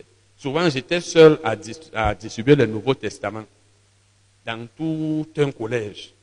J'étais celui qui prenait les contacts dans les hôpitaux, dans les hôtels, dans les écoles. Je suis allé en Allemagne, j'ai continué avec les Gédéons. J'étais le seul, le seul noir dans la première petite localité où je vivais et même à Francfort. Mais Dieu a utilisé le ministère des Gédéons tel que ces frères-là, quand je rentrais, certains m'ont aidé, on appelle, un m'a donné 200 euros, un m'a donné je ne sais pas combien là. Et celui qui était le président des Gédéons à Francfort, quand je rentre au Cameroun, une fois il m'envoie, quoi, 300 euros, ou c'était 250 euros, 200. Il m'a envoyé peut-être 500 euros, peut-être trois fois. 500 euros, c'est 300, presque 28 000. Donc, qu'est-ce que je veux dire par là? Moi, j'aidais seulement, c'est un ministère, j'aimais le gain des âmes. Mais serez rare de voir les Noirs en train de faire ce genre de travail en Europe parce qu'ils sont occupés à chercher l'argent. Et je vous ai dit que j'ai aidé au ministère de Kenneth Copeland. Il avait une conférence là-bas, à Francfort. Pendant trois jours, j'ai aidé. Et un frère anglais, je ne peux pas vous dire combien de Bibles, de documents, de livres même qu'il commandait, comme lui vivait en Angleterre. Il commandait des États-Unis. Ça venait directement à Limbe. À mon adresse. Il commandait parce qu'on s'est connu là-bas. Donc c'est un peu ça le partenariat. Donc il y a d'abord des avantages ici sur la terre. Il y a d'abord des choses que tu vas recevoir. Quand tu es partenaire d'un ministère, ministère, tu aides volontairement. Bien entendu, ça doit être d'abord le ministère qui te nourrit, mais Dieu peut aussi vouloir que tu sois partenaire dans un autre ministère. Même l'argent, tu donnes. Tout ça, c'est la piété parce que quand tu es pieux, tu n'es pas chiche. Tu soutiens l'œuvre de Dieu. Tu ne peux pas être indifférent à l'œuvre de Dieu. C'est-à-dire, l'œuvre de Dieu est là, il faut soutenir, tu ne soutiens pas, et toi tu veux que Dieu fasse des choses dans ta vie. Même le temps que tu passes à faire l'œuvre de Dieu, par exemple, aller prêcher l'évangile, c'est quelque chose. Tu fais ça pour que les âmes soient gagnées. Tu peux ne pas avoir beaucoup d'argent pour donner dans un ministère, mais tu aides à faire les travaux. Tu aides en prêchant l'évangile. Je vous ai parlé d'un frère allemand qui a été avec Bonk ici en Afrique. Ils ont travaillé ensemble pendant longtemps. Et ils ne travaillaient pas pour être payés. Il est allé aux États-Unis faire les études. Il a dit à Dieu, j'ai aidé pour ton ministère en Afrique. Il a aidé donc, peut-être on lui donnait quelque chose pour manger, je ne sais pas, mais il n'était pas payé. Et il a demandé à Dieu de lui trouver du travail, et Dieu lui a donné du travail. Parce que Dieu n'est pas injuste. Dieu n'oublie pas les, bonnes choses que nous faisons pour lui et même pour les frères. C'est ça la piété. Si tu es une, personne qui ne pense qu'à elle-même, tu n'as pas d'utilité ici sur la terre. Vous connaissez l'histoire de Tabitha qui, dans Acte des Apôtres, aidait les femmes. Et quand elle est morte, on a prié, elle est ressuscitée. Si elle était chiche, la prière que les apôtres avaient faite n'aurait pas été exaucée. Nous allons donc maintenant parler des prières exaucées. Ça fait partie des choses utiles. Des choses utiles dans la piété. Les prières exaucées. Ça veut dire que, ou alors l'exaucement des prières. Quand tu vis dans la piété, tes prières sont exaucées. Rappelez-vous que la piété consiste à faire la volonté de Dieu. Dans Marc 11, versets 24 et 25, Jésus dit, c'est pourquoi je vous dis tout ce que vous demanderez en priant, croyez que vous l'avez reçu et vous le verrez s'accomplir. Il dit, croyez que vous l'avez reçu. Ça veut dire, ayez la foi. Quand tu es pieux, tu as la foi en Dieu. Tu ne doutes pas de ce que Dieu dit. Et il dit, lorsque vous êtes debout faisant votre prière, pardonnez. C'est même jusqu'à 26, 24. Le pardon est, nous est ordonné dans la Bible. Nous devons pardonner. Quand je suis en train de pardonner à une personne, ou quand je pardonne à ceux qui m'offensent, je suis en train de faire la volonté de Dieu. Et ma prière sera exaucée parce que Jésus a dit, aie la foi. Mais quand tu as la foi, tu vas donc recevoir. Seulement, pendant que tu pries, pardonne. Parce que si tu ne pardonnes pas, toi-même tu ne seras pas pardonné et tes prières ne seront pas exaucées. Donc si nos prières ne sont pas exaucées, souvent c'est parce que nous ne vivons pas dans la piété. C'est le cas de ceux qui sont chiches. Si tu es chiche, quand Dieu te donne des moyens, tu ne penses pas à donner. Quand tu en as besoin maintenant, tu pries. Tu veux que Dieu prenne ça où? C'est quand tu sèmes que tu moissonnes. Ils ont 1 Jean 5, verset 14 et 15. 1 Jean 5, verset 14 et 15. Et voici, je lis ça dans la version, bon, lisons même dans la, version euh, Louis II. Lisons même le verset 14 dans la version Louis II. Nous avons auprès de lui cette assurance que si nous demandons quelque chose selon sa volonté, il nous écoute. Verset, 20, verset 15 maintenant. Et si nous savons qu'il nous écoute, quelque chose que nous demandions, nous savons que nous possédons la chose que nous lui avons demandée. La Bible amplifiée dit, et voici la confiance, ou alors l'assurance, le privilège d'audace que nous avons en lui. Nous, entre parenthèses, aimés et crochets, nous sommes sûrs que si nous demandons quelque chose, entre parenthèses, mais si nous faisons une demande selon sa volonté, et elle précise, en accord avec son propre plan. La Bible veut dire ici que lorsque nous prions, il est possible que ce que nous demandons à Dieu, nous ne le lui demandions pas selon sa volonté. Parce qu'il y a des choses que Dieu ne veut pas que nous ayons. Si nous les demandons à Dieu, nous ne sommes pas en train de les lui demander selon sa volonté. Mais il y a des choses que Dieu veut que nous ayons. Quand tu demandes à Dieu ce qu'il veut que tu aies, tu es en train de demander selon sa volonté et il t'écoute. Ce qui veut dire que si ce n'est pas selon sa volonté, il ne t'écoute même pas. Et si c'est selon sa volonté, il t'écoute et tu as la chose que tu as demandée. Mais si ce n'est pas selon sa volonté, il ne t'écoute pas. Et s'il ne t'écoute pas, ça veut dire qu'il ne t'entend même pas. Une personne ne peut pas t'exaucer. On ne peut pas t'exaucer si tu n'as pas été entendu. Et la Bible amplifiée précise que, pour que nous sachions que demander selon la volonté veut dire demander selon son propre plan. Donc selon le plan de Dieu. Parce que Dieu a un plan pour chacun de nous. Si tu n'es pas dans le plan de Dieu, tu vas demander des choses, tu ne, vas pas, tu ne vas pas les, les obtenir parce que Dieu t'exauce quand tu es dans son plan. Beaucoup d'entre nous, donc, on ne suit pas le plan de Dieu dans notre vie. C'est quand tu, es dans le plan de Dieu qu'il t'exauce. C'est là où il t'écoute. Le plan de Dieu, c'est que je fasse telle chose. Pendant que je l'ai fait, je prie, Dieu m'exauce. Et tu ne peux pas être dans le plan de Dieu si tu n'écoutes pas le Saint-Esprit. Je vais vous donner quelques exemples. Si Dieu te demande de faire les affaires, d'être commerçant, ou alors c'est ton don, tu pries dans ce domaine, tu seras exaucé. Sinon, tu ne seras pas exaucé. C'est ça qui fait que nous nous battons beaucoup. Parce que beaucoup d'entre nous n'est même pas dans le plan de Dieu. Surtout avec la dureté de la vie, surtout dans les pays comme le nôtre. Ça devient difficile pour beaucoup de chercher à connaître la volonté de Dieu.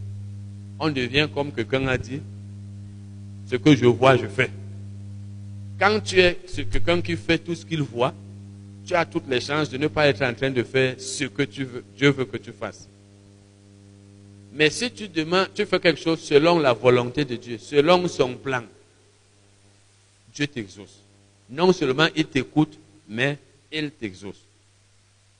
Lisons Proverbe 28, verset 9. Proverbe 28, verset 9. Si quelqu'un détourne l'oreille pour ne pas écouter la loi, sa prière même est une abomination. La Bible veut dire ici que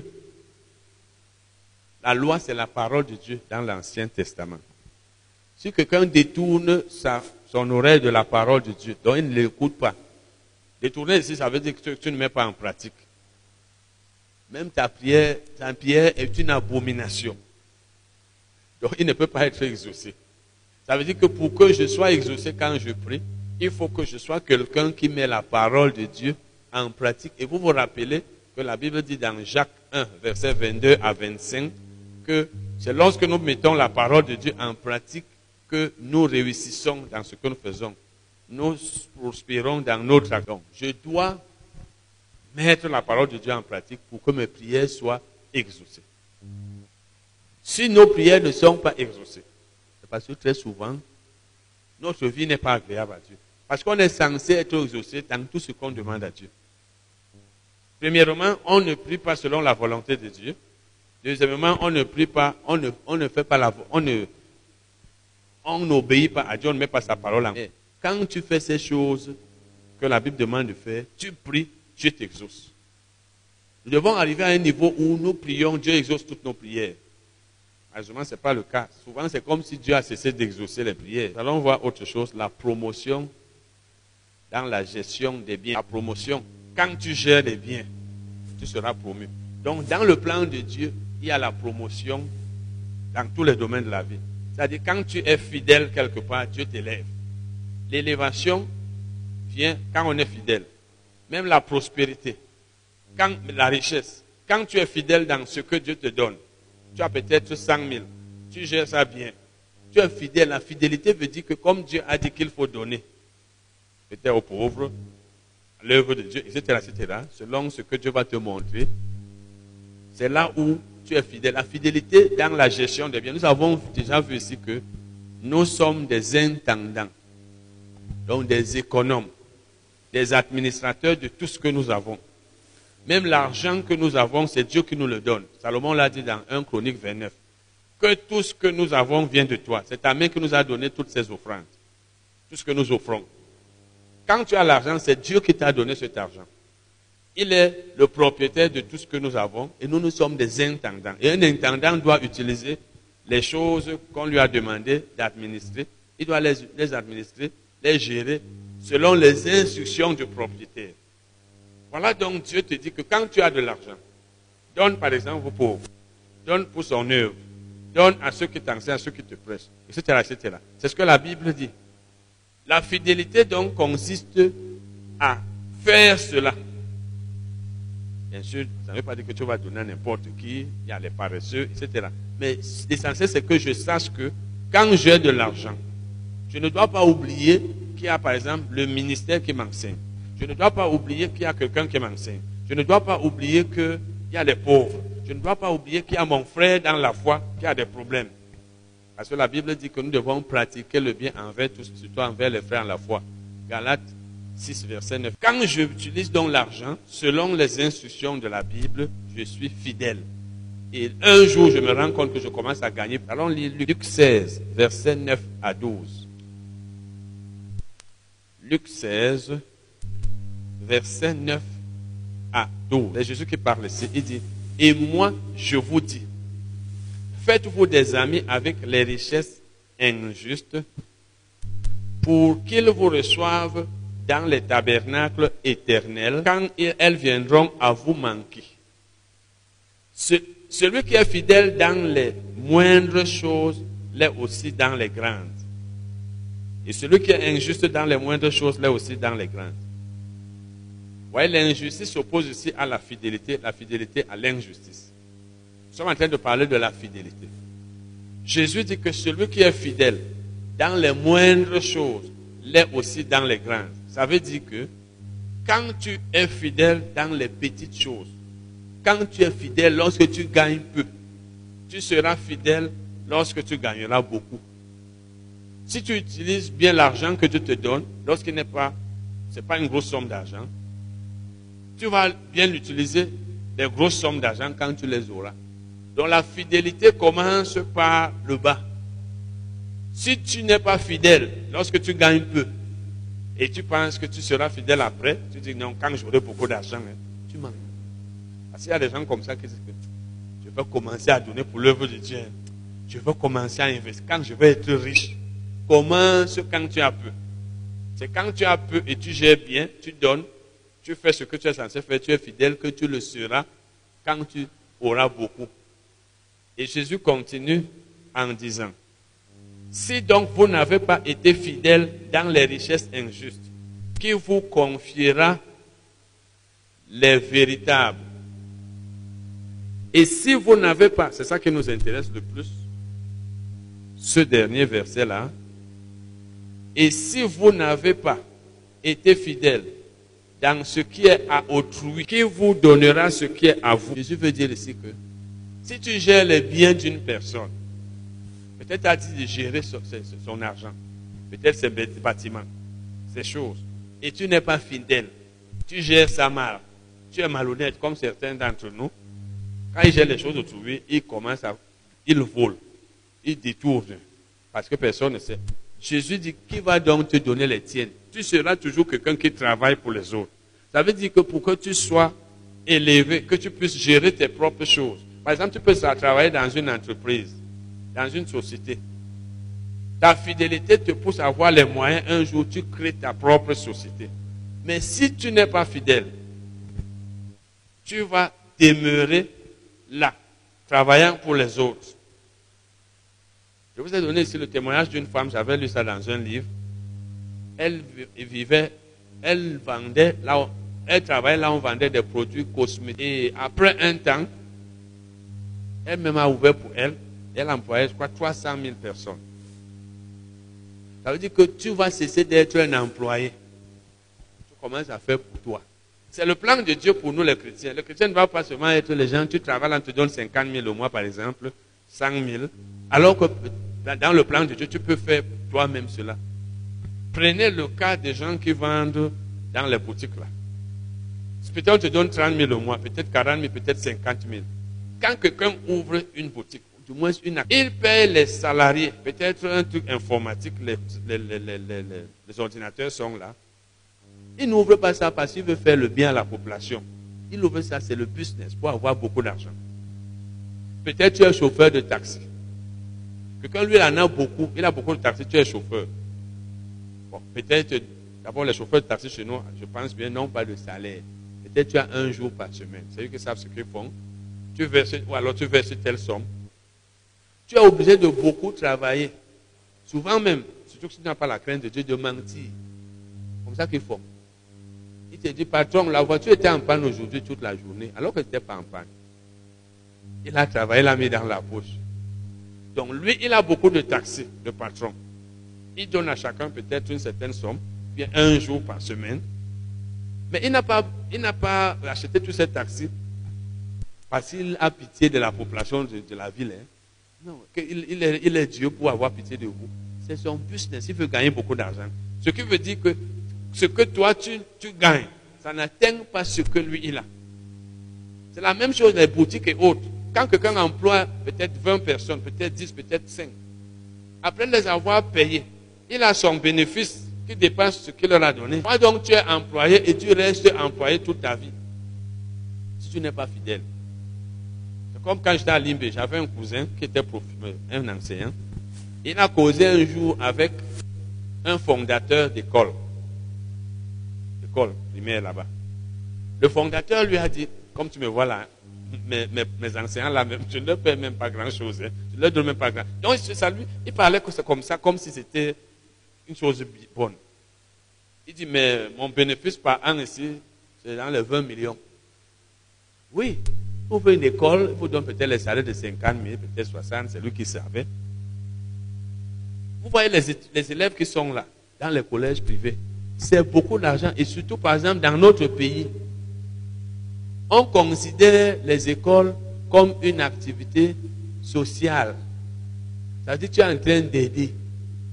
Et les gens sages, entre guillemets, préfèrent ouvrir les écoles.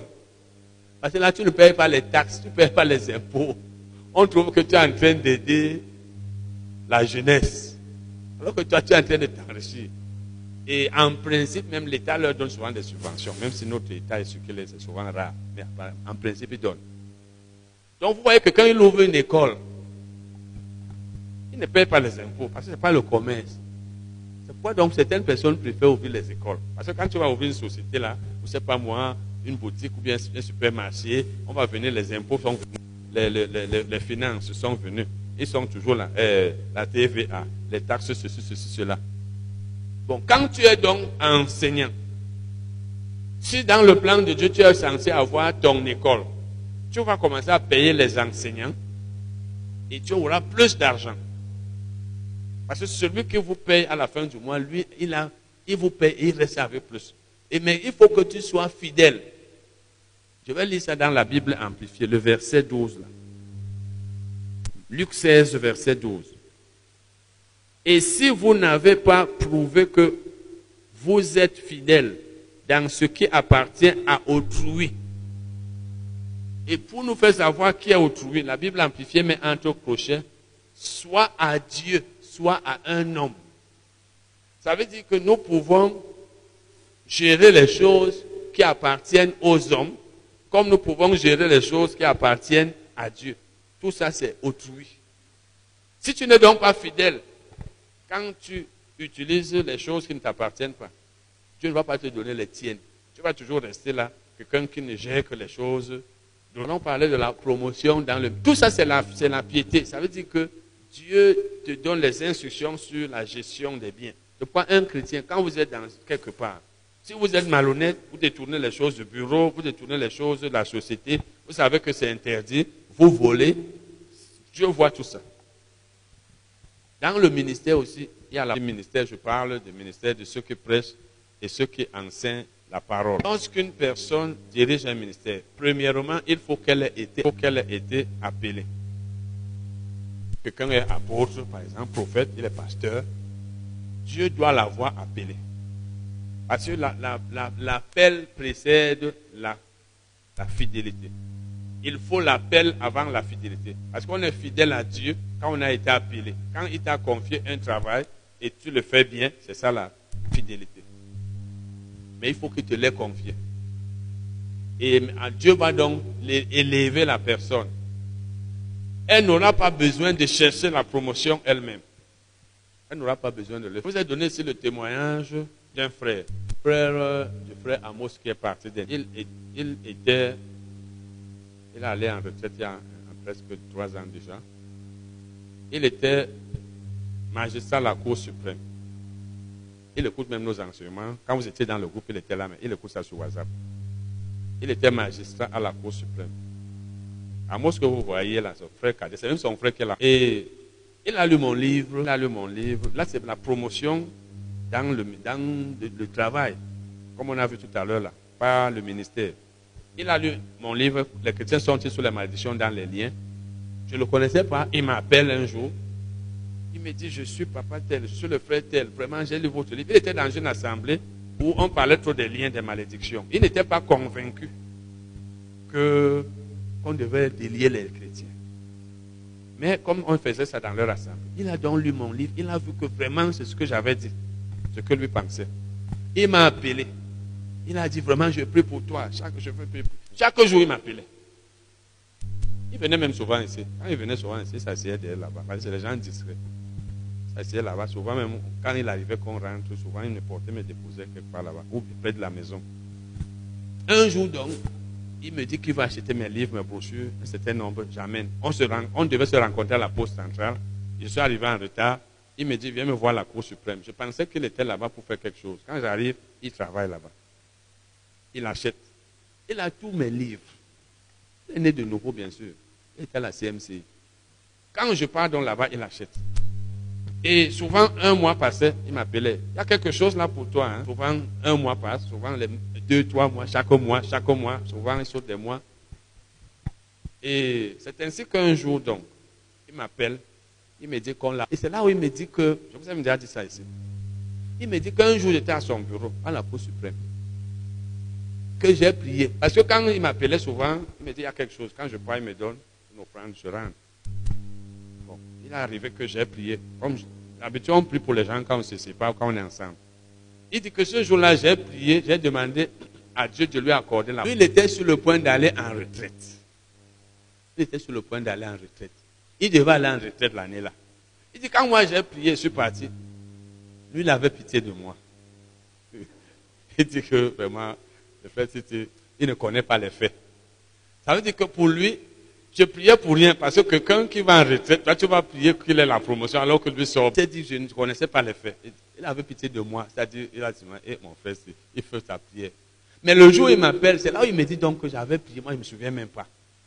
Il dit que le chef de l'État lui a accordé trois ans. Donc, au lieu qu'il aille en retraite, on a ajouté trois ans. Et non seulement ça, il était magistrat hors hiérarchie deuxième grade. C'est là où il m'a expliqué qu'il y a deuxième grade, il y a troisième, et premier grade. On l'a élevé. Donc il a eu la promotion et on a ajouté trois années. Les trois années sont passées, il a continué de travailler. Le chef d'État n'a pas demandé qu'il arrête. Il a même encore fait deux ans avant qu'on demande qu'il ait en retraite. Et on dit que même là-bas, à la Cour suprême, on avait même, on voulait même qu'il continue, mais c'est à la présidence qu'on a dit non. Donc qu'est-ce que je veux dire? Il a eu la promotion. Et il, me soutenait parce que chaque mois, il m'envoyait quelque chose. Et c'est comme ça donc qu'il me dit que depuis qu'il soutient mon ministère, il a la paix.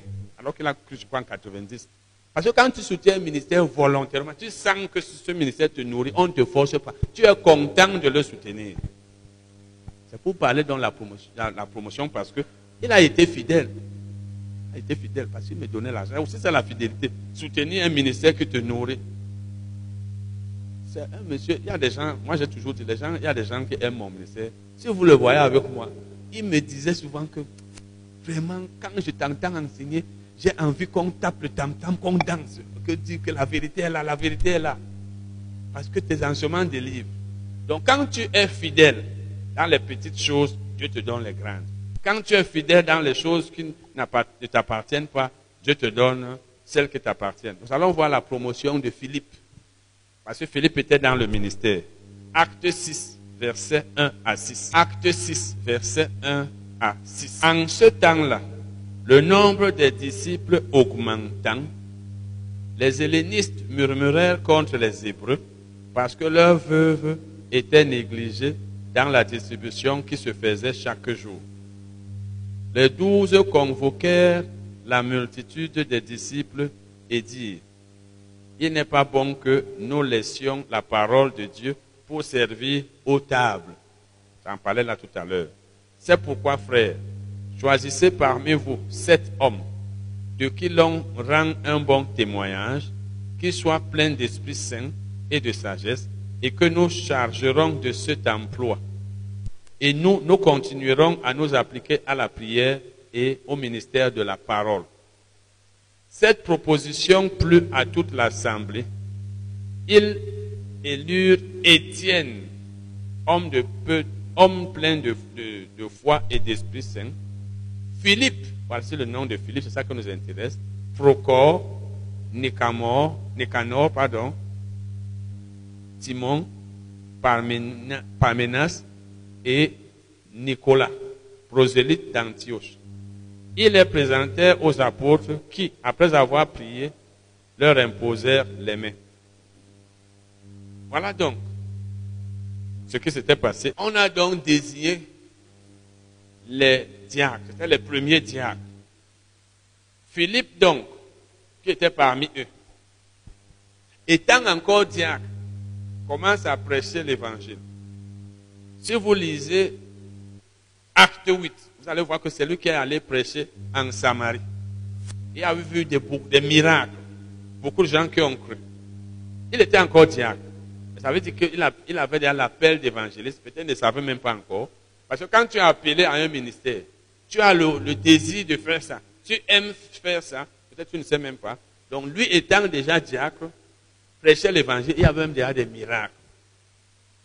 Et c'est lui qui a même prêché à l'unique éthiopien, si vous lisez Acte, acte 8. Euh, Mais il n'a pas fini par là, parce qu'il était fidèle. C'est le seul évangéliste du Nouveau Testament qui, a été cité. Sauf si quelqu'un d'autre était évangéliste, il n'a pas été cité.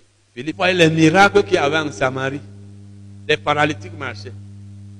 Les gens étaient délivrés des démons. Mais il a fini par parce qu'un un diacre, c'est quelqu'un qui distribue la nourriture, en fait les choses dans l'assemblée. Il a fini par être dans le ministère de la parole, ministère de l'évangéliste. La Bible parle de lui dans Acte 21, verset 8. Acte 21, verset 8. Nous partîmes le lendemain et nous arrivâmes à Césarée, à Césarée. Étant entrés dans la maison de Philippe l'évangéliste, la Bible dit qui était un des sept.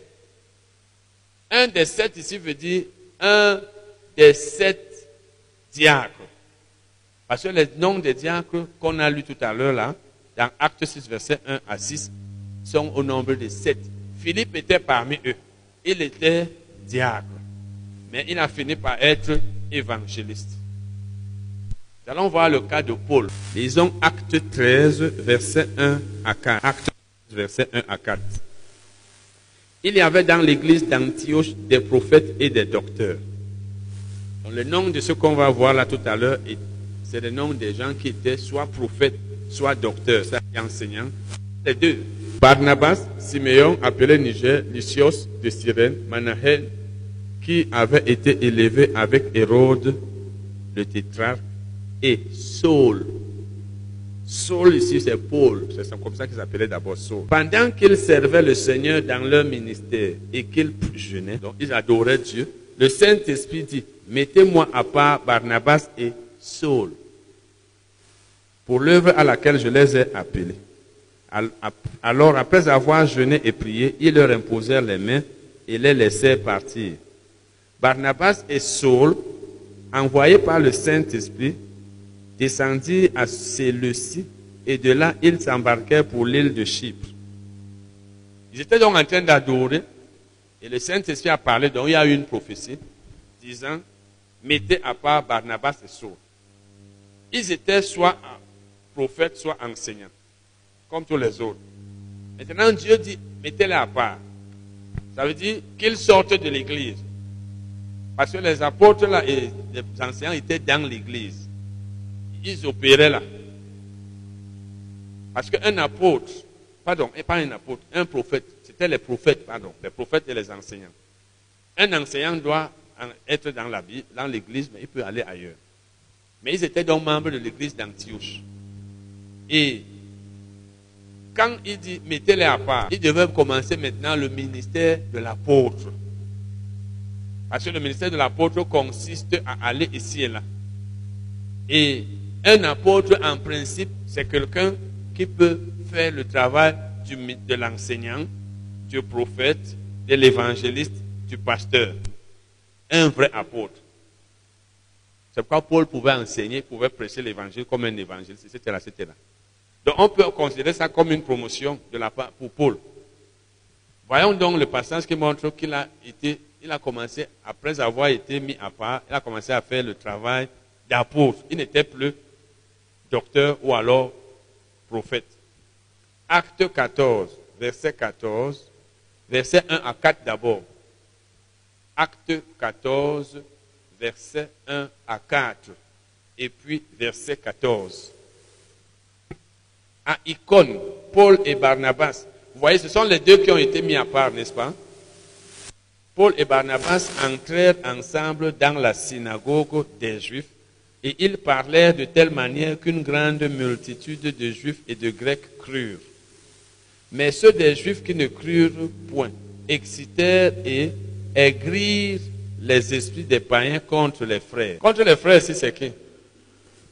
C'est Paul hein, et Barnabas. Ils restèrent cependant assez longtemps à Icône, parlant avec assurance, appuyés sur le Seigneur, qui rendait témoignage à la parole de sa grâce et permettait qu'il se fît par leurs mains des prodiges et des miracles. La population de la ville se divisa.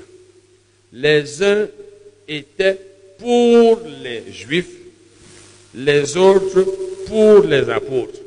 Quels apôtres? Barnabas et Saul. Vous savez, ici, ils sont plus appelés, ils sont plus appelés euh, prophètes ni enseignants, c'est des apôtres. Verset 14. Les apôtres Barnabas et Saul, ayant appris cela, les voilà qui sont encore appelés ici apôtres. Donc vous voyez donc que Paul a fini par être apôtre et dans beaucoup de versets de la Bible, il le dit. Paul, apôtre de Jésus. Mais au commencement, il n'était pas apôtre. Et si s'il a fini par être apôtre, c'est parce qu'il a été fidèle. Et si vous lisez ses épîtres, vous, voyez que c'était un homme très engagé, très sérieux, très honnête. Et qui aimait beaucoup Dieu. Malgré la souffrance, il est resté fidèle. Et il dit même dans 1 Corinthiens 4, 4 verset 1 et suivant, ce que l'on demande de, nous, les dispensateurs de la parole de Dieu, c'est que chacun soit trouvé fidèle. C'est-à-dire chacun fasse bien son travail. Dans 1 Timothée 1, verset 1, il dit Paul, apôtre de Jésus-Christ, par ordre de Dieu. Donc c'est Dieu qui a donné l'ordre qu'il fut apôtre. 1 Timothée 1, verset 1. Et même dans 2 Timothée 1, verset 1, 2 Timothée 1, verset 1, Paul, apôtre de Jésus-Christ, par la volonté de Dieu. Vous voyez donc qu'il a fini par être apôtre. Mais il n'a pas commencé par apôtre. Donc, chacun de nous doit être fidèle là où Dieu l'a mis. Parce que Dieu a toujours un plan pour nous. Dieu sait que tu vas finir par là. Mais il te dit d'abord, commence par ici. Toi, tu ne sais pas ce qu'il te réserve. C'est quand tu progresses que tu vas comprendre que Dieu voulait que tu arrivasses à tel niveau. Mais au moment où lui, toi, tu commences, tu ne sais pas parce que le plan de Dieu, il nous le révèle progressivement. Il ne va pas te, souvent te dire tout ce qui va t'arriver dans la vie, comment tu seras promu. Je vous ai dit, même au niveau des finances, tu as de l'argent, tu fais peut-être un commerce, tu es fidèle dans l'utilisation de cet argent. Tu vas voir que tu vas passer peut-être de 50 000 comme capital à 100 000 ou à 75 000, etc. etc. Tout ça, c'est la fidélité qui, nous permet d'obtenir ces choses. Donc, donc voilà. Et quand tu es fidèle, ça veut dire que tu vis dans la piété. Parce qu'un chrétien fidèle fait la volonté de Dieu. Amen. D'enseignement sur le thème l'utilité de l'utilité de la piété. Il de voir. Commençons donc ce soir une série d'enseignements sur le thème l'utilité de la piété. Donc nous verrons en quoi la piété est utile. Vous savez qu'il y a des choses qu'on fait et qui souvent ne sont pas utiles. Il y en a qui sont utiles. Même dans l'Église, il y a des choses que nous faisons dans l'Église qui ne servent à rien, mais nous les faisons. Dans nos maisons et dans notre vie, il y a des choses que nous faisons qui ne sont pas utiles, d'autres sont utiles. Il y, en a, il y a aussi une utilité qui, pas, qui, qui ne plaît pas à Dieu, parce qu'il y a des choses que Dieu trouve utiles, mais que le monde ne trouve pas utiles. Comme nous les chrétiens, certaines choses que nous faisons sont considérées comme inutiles par le monde, mais par Dieu, elles sont utiles. Nous allons donc voir l'utilité de la piété. En quoi la piété est-elle utile? La, la piété, c'est quoi? Nous allons voir ça, mais lisons d'abord 1 Timothée 4, versets 7 et 8. 1 Timothée 4, versets 7 et 8. Paul dit ici à Timothée et à nous tous, bien sûr, repousse les contes profanes et absurdes. Exerce-toi à la piété, car l'exercice corporel est utile à peu de choses, tandis que la piété est utile à tout, ayant la promesse de la vie présente et de celle qui est à venir. Donc il dit ici que, première recommandation d'abord, exerce-toi, ça d'ailleurs c'est la seule, exerce-toi à la piété. Il dit la raison, c'est laquelle? Il donne la raison. Parce que si Dieu te demande de faire quelque chose, il y a toujours une raison. Il dit la raison est que l'exercice corporel est utile à peu de choses. Donc quand tu t'exerces corporellement, physiquement, il y a une certaine utilité là, mais c'est à peu de choses. Elle n'est pas très grande. Mais la piété est utile à tout. Donc l'exercice corporel est utile, la piété est utile, mais la piété est plus utile que l'exercice corporel. Et qu'est-ce que la piété? Nous avons déjà eu à définir ça ici. La piété, c'est le fait de chercher à être agréable à Dieu. C'est le fait de faire la volonté de Dieu, d'obéir à Dieu, de lui être fidèle, de vivre pour Dieu. Donc un homme pieux c'est celui-là qui vit pour Dieu. C'est-à-dire tout ce qu'il fait dans sa vie, c'est pour être agréable à Dieu. C'est pour plaire à Dieu. C'est pour que Dieu soit content de lui. Il ne fait rien juste pour faire. Il fait toutes choses pour que Dieu soit content. Ce qui veut dire que s'il sait qu'en faisant telle chose, il sera agréable à Dieu. Même si cela ne plaît à aucun homme sur la terre, il va la faire. S'il sait qu'en s'abstenant de faire telle chose, il sera agréable à Dieu, il va s'abstenir de la faire, même si tout le monde veut qu'il la fasse. Donc il ne cherche pas à être agréable à Dieu, pardon, aux hommes. Lorsque vous lisez Galates 1, verset 10, Paul dit, il pose cette question. Est-ce que je cherche à plaire aux hommes? Il dit non. Il dit, si je cherchais à plaire aux hommes, je ne serais pas serviteur. Est-ce que ce que je cherche à faire, c'est ce qui plaît aux hommes? Est-ce que je cherche à être agréable aux hommes? Donc un homme pieux cherche à plaire à Dieu. Même si personne sur la terre n'est content de lui.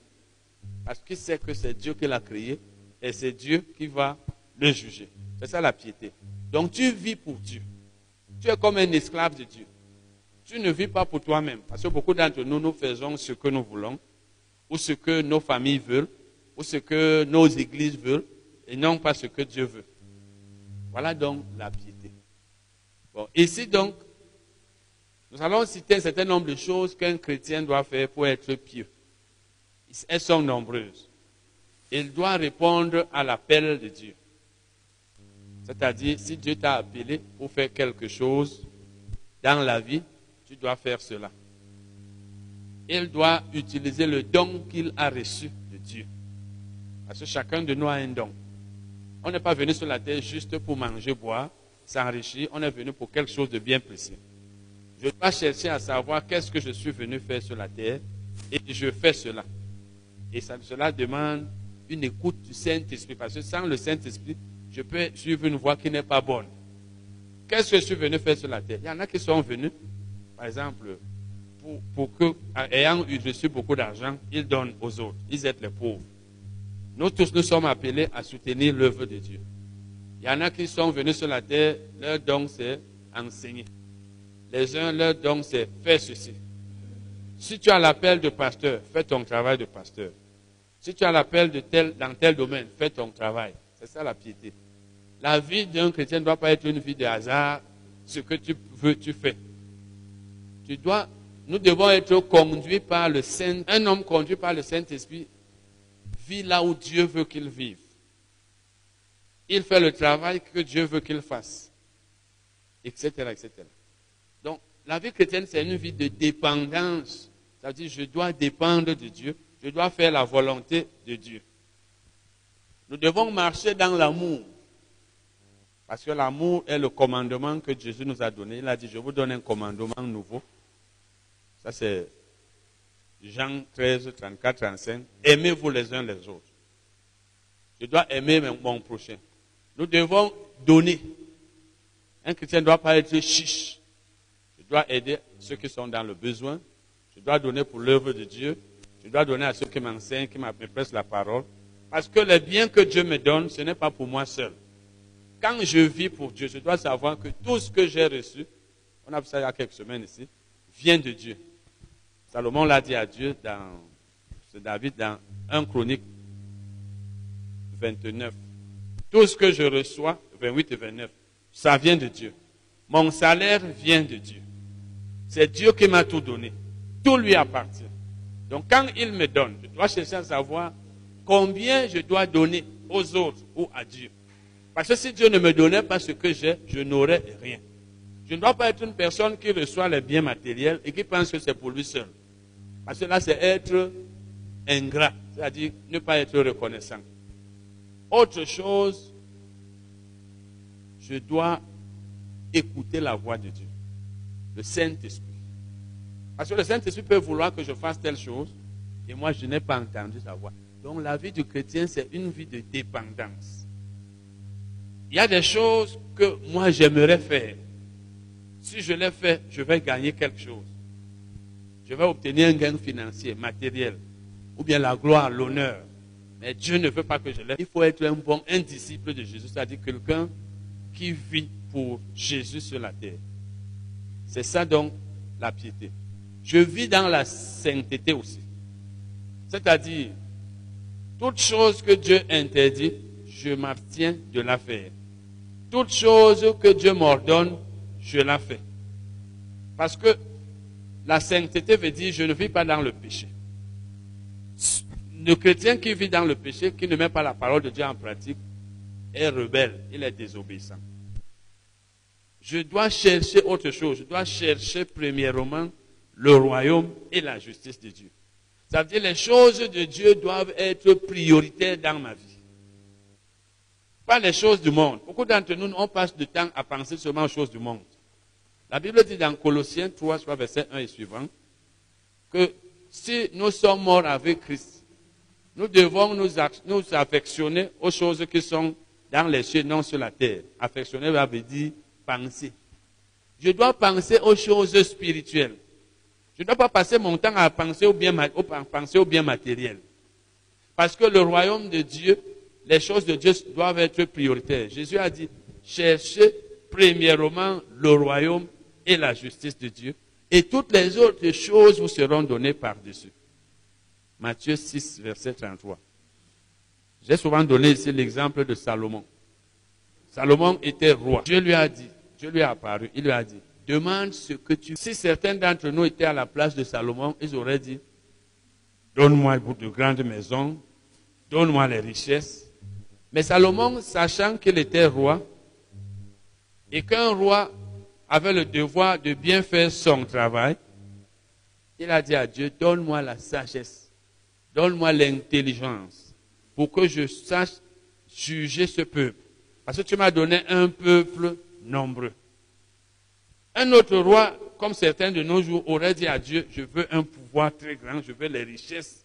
Parce que les gens aujourd'hui occupent des postes élevés, sont au pouvoir pour les richesses, pour la gloire et l'honneur. Lui, sa priorité, c'était son peuple. C'est-à-dire bien diriger, bien gouverner le peuple. Et il lui fallait la sagesse et l'intelligence. Donc un chrétien doit avoir pour priorité son travail. Si Dieu te demande ce que tu veux, tu dois dire Seigneur, je veux que tu me donnes de bien faire le travail que tu m'as envoyé faire sur la terre. Parce que c'est pour ça que je suis là. Et vous voyez donc que Dieu a dit à Salomon, comme tu n'as pas demandé la richesse ni la mort de tes ennemis, je te donne ce que tu as demandé, la sagesse et l'intelligence. Et je te donne les richesses que personne n'a jamais eues. Parce que toi, tu n'as pas demandé ça. Donc, je te donne ce que tu as demandé et je te donne les richesses. C'est ce que Jésus veut dire. Cherche premièrement le royaume et la justice de Dieu. Cherche d'abord les choses spirituelles. Certains d'entre nous, notre problème, c'est seulement l'argent. Du matin au soir, il faut chercher l'argent. Il faut aller peut-être à son lieu de service. Il faut aller faire son commerce. L'argent, l'argent. Et il me faut construire. Il me faut faire ceci. On ne se pose pas la question de savoir si on a fait quelque chose de bien aujourd'hui pour le Seigneur. Si on fait avancer l'œuvre de Dieu. Si on aide les gens qui sont dans le besoin. Tu peux être membre d'une église ou alors d'un ministère. Tu reçois les enseignements dans un ministère, dans une église. Tu cherches à savoir si les besoins du ministère sont pourvus. Si les besoins de ton pasteur sont pourvus. Si tes frères et sœurs en Christ qui sont pauvres, ils ont même à manger. Tout ce que toi tu as, c'est pour toi seul. Ça veut dire que tu es venu sur la terre pour toi seul, pour toi-même. Donc voilà un peu la piété. Donc, un homme pieux, c'est celui qui vit pour Dieu donc, il fait la volonté de Dieu. Maintenant, donc, qu'est-ce que nous gagnons? Qu'est-ce que nous gagnons? Enfin, avant même ça, Paul dit ici que la piété est utile à tout et qu'elle a la promesse de la vie présente et de celle qui est à venir. Donc, quand tu vis dans la piété, il y a deux promesses que Dieu te fait. Celle de la vie présente, c'est-à-dire pendant que tu es sur la terre, avant ta mort il y a les promesses. Il y a aussi celle, la vie qui est à venir après la mort. Parce qu'il y a la vie, une vie après la mort. Jésus parle de ça dans Marc 10, verset 30. Il parle de, de ce qu'on gagne si on a abandonné tout pour lui. Il dit, présentement dans ce siècle et dans le siècle à venir. Donc, le siècle dans lequel nous sommes, c'est la vie que nous menons avant la mort. Quand tu es donc pieux, tu as des promesses, tu as des choses que Dieu va faire dans ta vie maintenant que tu vis. Et après la mort, tu auras d'autres. Et on a déjà enseigné sur les récompenses. La vie de piété te fera recevoir des récompenses au ciel. Et rappelez-vous que les récompenses sont éternelles. On peut être sauvé, mais on n'est pas récompensé parce qu'on n'a rien fait de bon sur la terre. Nous allons donc voir ce que nous gagnons si nous vivons dans la piété, dans la vie présente. Que gagnons-nous dans la vie présente si nous sommes dans, nous gagnons la joie, les choses que nous gagnons. Il y a la joie, la paix et la satisfaction morale. La joie, la paix et la satisfaction morale. Prenons un exemple. Si tu fais la volonté de Dieu, tu fais ce que Dieu t'a demandé de faire. Tu fais le travail que Dieu t'a demandé de faire. On ne t'a pas forcé à le faire. Tu as la joie. Par exemple, quand tu donnes, parce que toi-même tu as décidé de donner, peut-être dans l'église ou je ne sais pas où, la Bible dit que Dieu aime celui qui donne avec joie. Nous avons vu ici dans un chronique où les gens ont fait des offrandes pour la construction du temple et ils étaient joyeux parce qu'ils avaient donné volontairement. Tout ce que tu fais volontairement, tu le fais avec joie. Si Dieu t'a demandé de faire un travail et tu es en train de le faire, tu as la joie. Rien ne dépasse la joie. Et rien n'est au pire que faire une chose étant fâché.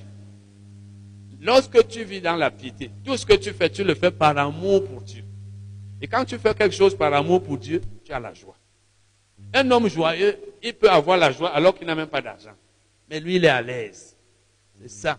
Quand tu as la joie, tu es même à l'aise, plus à l'aise que celui qui a les millions. Prenons une personne qui fait un travail qu'elle n'aime pas. Il y a des gens qui sont médecins, mais elles n'ont pas choisi, ils n'ont pas choisi de faire la médecine par amour. Ils se sont retrouvés là parce que parce qu'ils veulent gagner de l'argent. C'est eux qui haïssent les malades. Les malades les énervent même. Ils voient le malade, il est fâché. Ils n'aiment même pas leur travail. Il y a des gens qui sont policiers. Dis-lui qu'il y a une agression là-bas, il y a quelqu'un qui est en danger. Il n'a pas de temps. Son travail ne lui plaît pas. Ce que lui veut, c'est l'argent. Quand tu fais un travail que tu n'aimes pas, ça veut dire que ce n'est pas Dieu qui t'a demandé de le faire. Tu n'as pas la joie. Tu fais malgré toi. Tu as l'argent. Tu veux l'argent. Tu vas voir quelqu'un qui est pasteur. Ce n'est pas parce que le travail pastoral, c'est son appel. C'est parce que ça lui donne de l'argent. Il ne s'intéresse même pas à vous.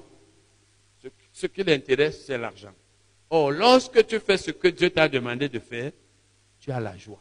Et lorsque tu le fais volontairement, c'est pourquoi j'ai toujours dit, dans l'église, on ne doit pas forcer quelqu'un à faire quoi que ce soit. Quand les gens font l'œuvre de Dieu, donnent de l'argent pour l'œuvre de Dieu volontairement, ils sont contents. Quand on les force, ils font cela malgré eux. Il y a aussi la satisfaction morale. Un homme satisfait, c'est celui-là qui ne désire plus rien.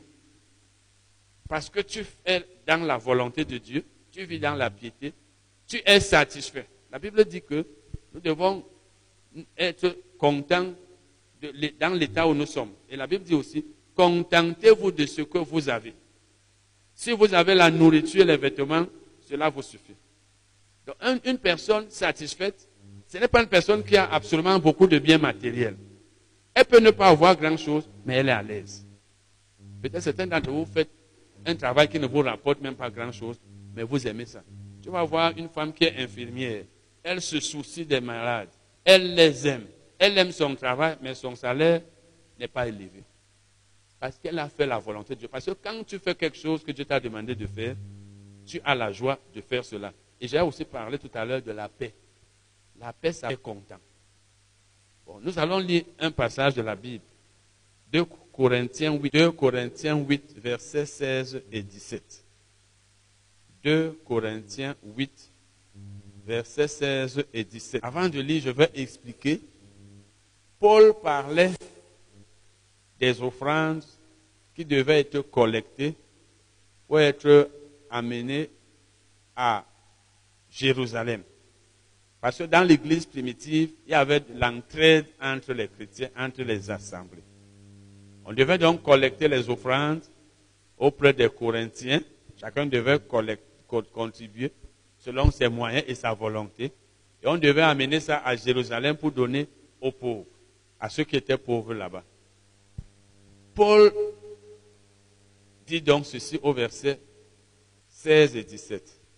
Il dit, grâce soit rendue à Dieu de ce qu'il a mis dans le cœur de Tite, le même empressement pour vous.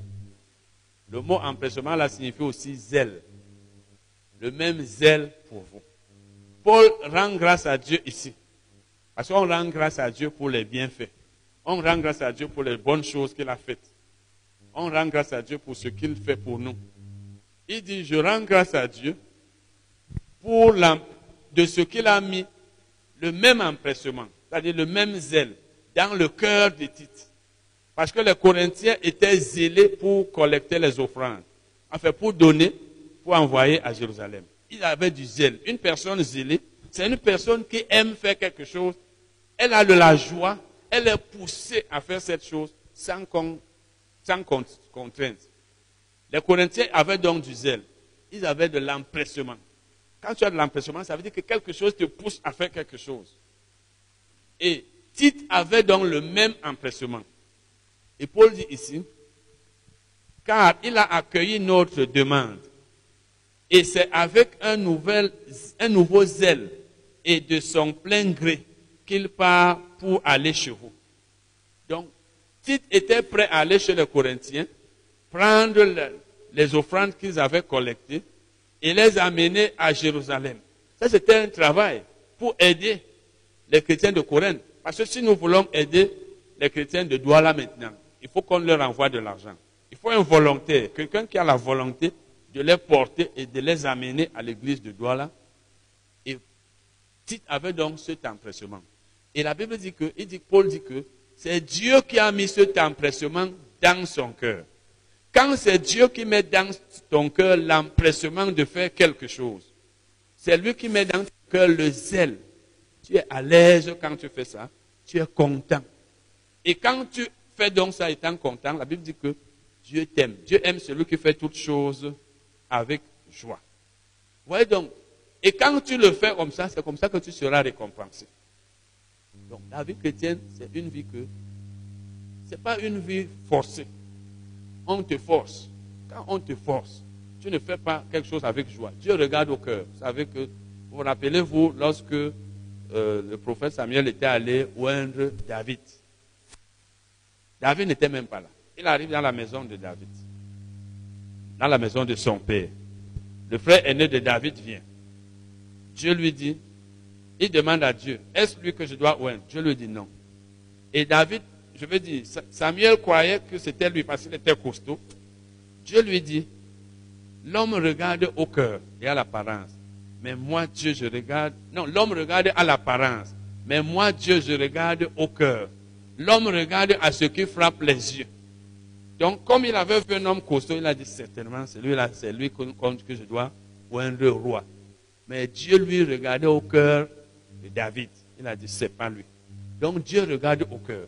Quand tu es chrétien, quand tu ne fais pas quelque chose venant, quand tu fais pas quelque chose venant de ton cœur, tu n'es pas agréable à Dieu. Mieux vaut ne pas faire. Mais si tu fais ça venant de ton cœur, non seulement tu es agréable à Dieu, mais tu vas recevoir les bénédictions sur la terre et tu seras récompensé au ciel. C'est pourquoi, dans l'Église et dans la vie d'un chrétien, tout doit se faire volontairement.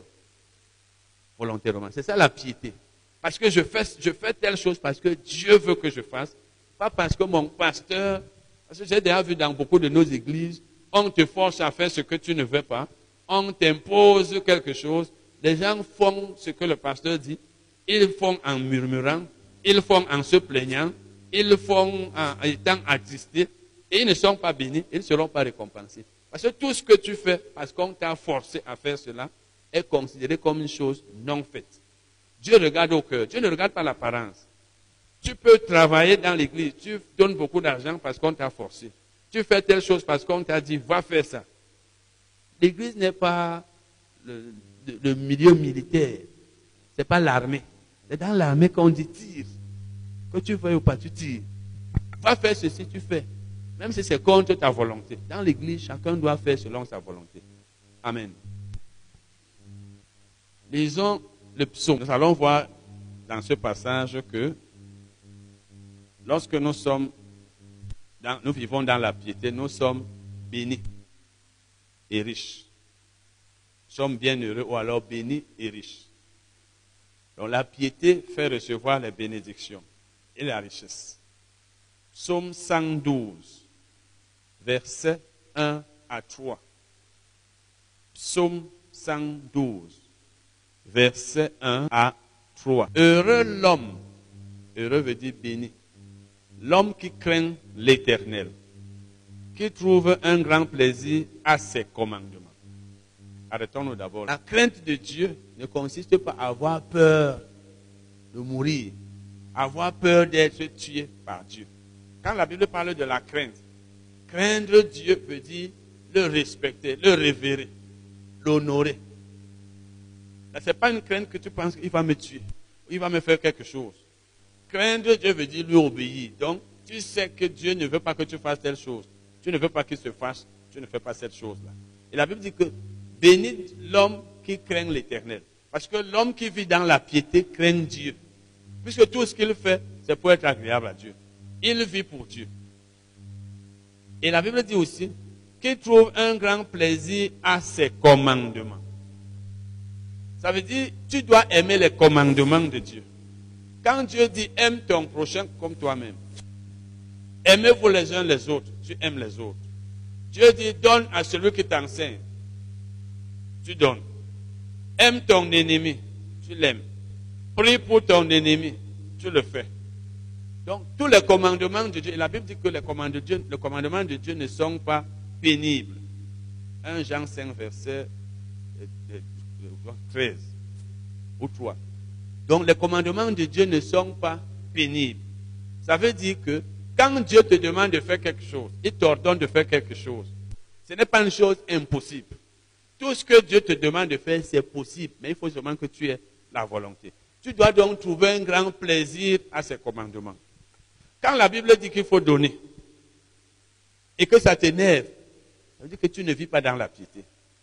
Très souvent, même nous nous fâchons quand on nous dit ce que la Bible dit. Souvent, nous nous fâchons contre ceux qui nous lisent la Bible. Paul a dit aux Thessaloniciens que celui qui ne met pas en pratique, qui ne suit pas les recommandements, les recommandations qu'on vous donne, eh bien, ce n'est pas contre nous, c'est contre Dieu. Donc quand tu désobéis, par exemple, à ton pasteur, pas, même au pasteur, quand tu ne mets pas la parole de Dieu en pratique, il le pasteur là, chaque jour, il dit ceci, ceci, cela. Tant que c'est la Bible qui t'a lu, ne pense pas que c'est à lui que tu as désobéi, c'est à Dieu. Donc tout ordre venant de la Bible, le pasteur n'est là que pour te le transmettre. Par exemple, si je vous enseigne sur le donner, et je vous dis, vous devez donner à celui qui vous enseigne. Galates 6, 6. Que chacun fasse part de ses biens. Donc partage tous ses biens à celui qui l'enseigne. C'est la Bible que je vous ai lue. Si vous ne voulez pas donner et vous vous fâchez contre moi, ah pourquoi il dit ça? Ce n'est pas moi qui ai dit. Vous vous fâchez contre moi, vous êtes en train de vous fâcher contre Dieu. Donc, tu dois trouver un grand plaisir au commandement de Dieu. Parce que tous les commandements que Dieu nous donne, lorsque nous les observons, c'est pour notre bien. Quand tu les violes, c'est toi qui es perdant. Je vous disais ce dimanche que le libre arbitre, parce que Dieu te laisse faire ce que tu veux, ne veut pas dire qu'il est content. Il te dit, obéis-moi, fais telle chose, ne fais pas telle chose, mais il te laisse choisir. Quand tu fais ce qu'il t'interdit de faire, ne pense pas qu'il est d'accord avec toi, mais il veut que toi-même, tu choisisses. Donc le libre arbitre ne veut pas dire que Dieu est content, mais lui, il ne veut pas te forcer à faire sa volonté.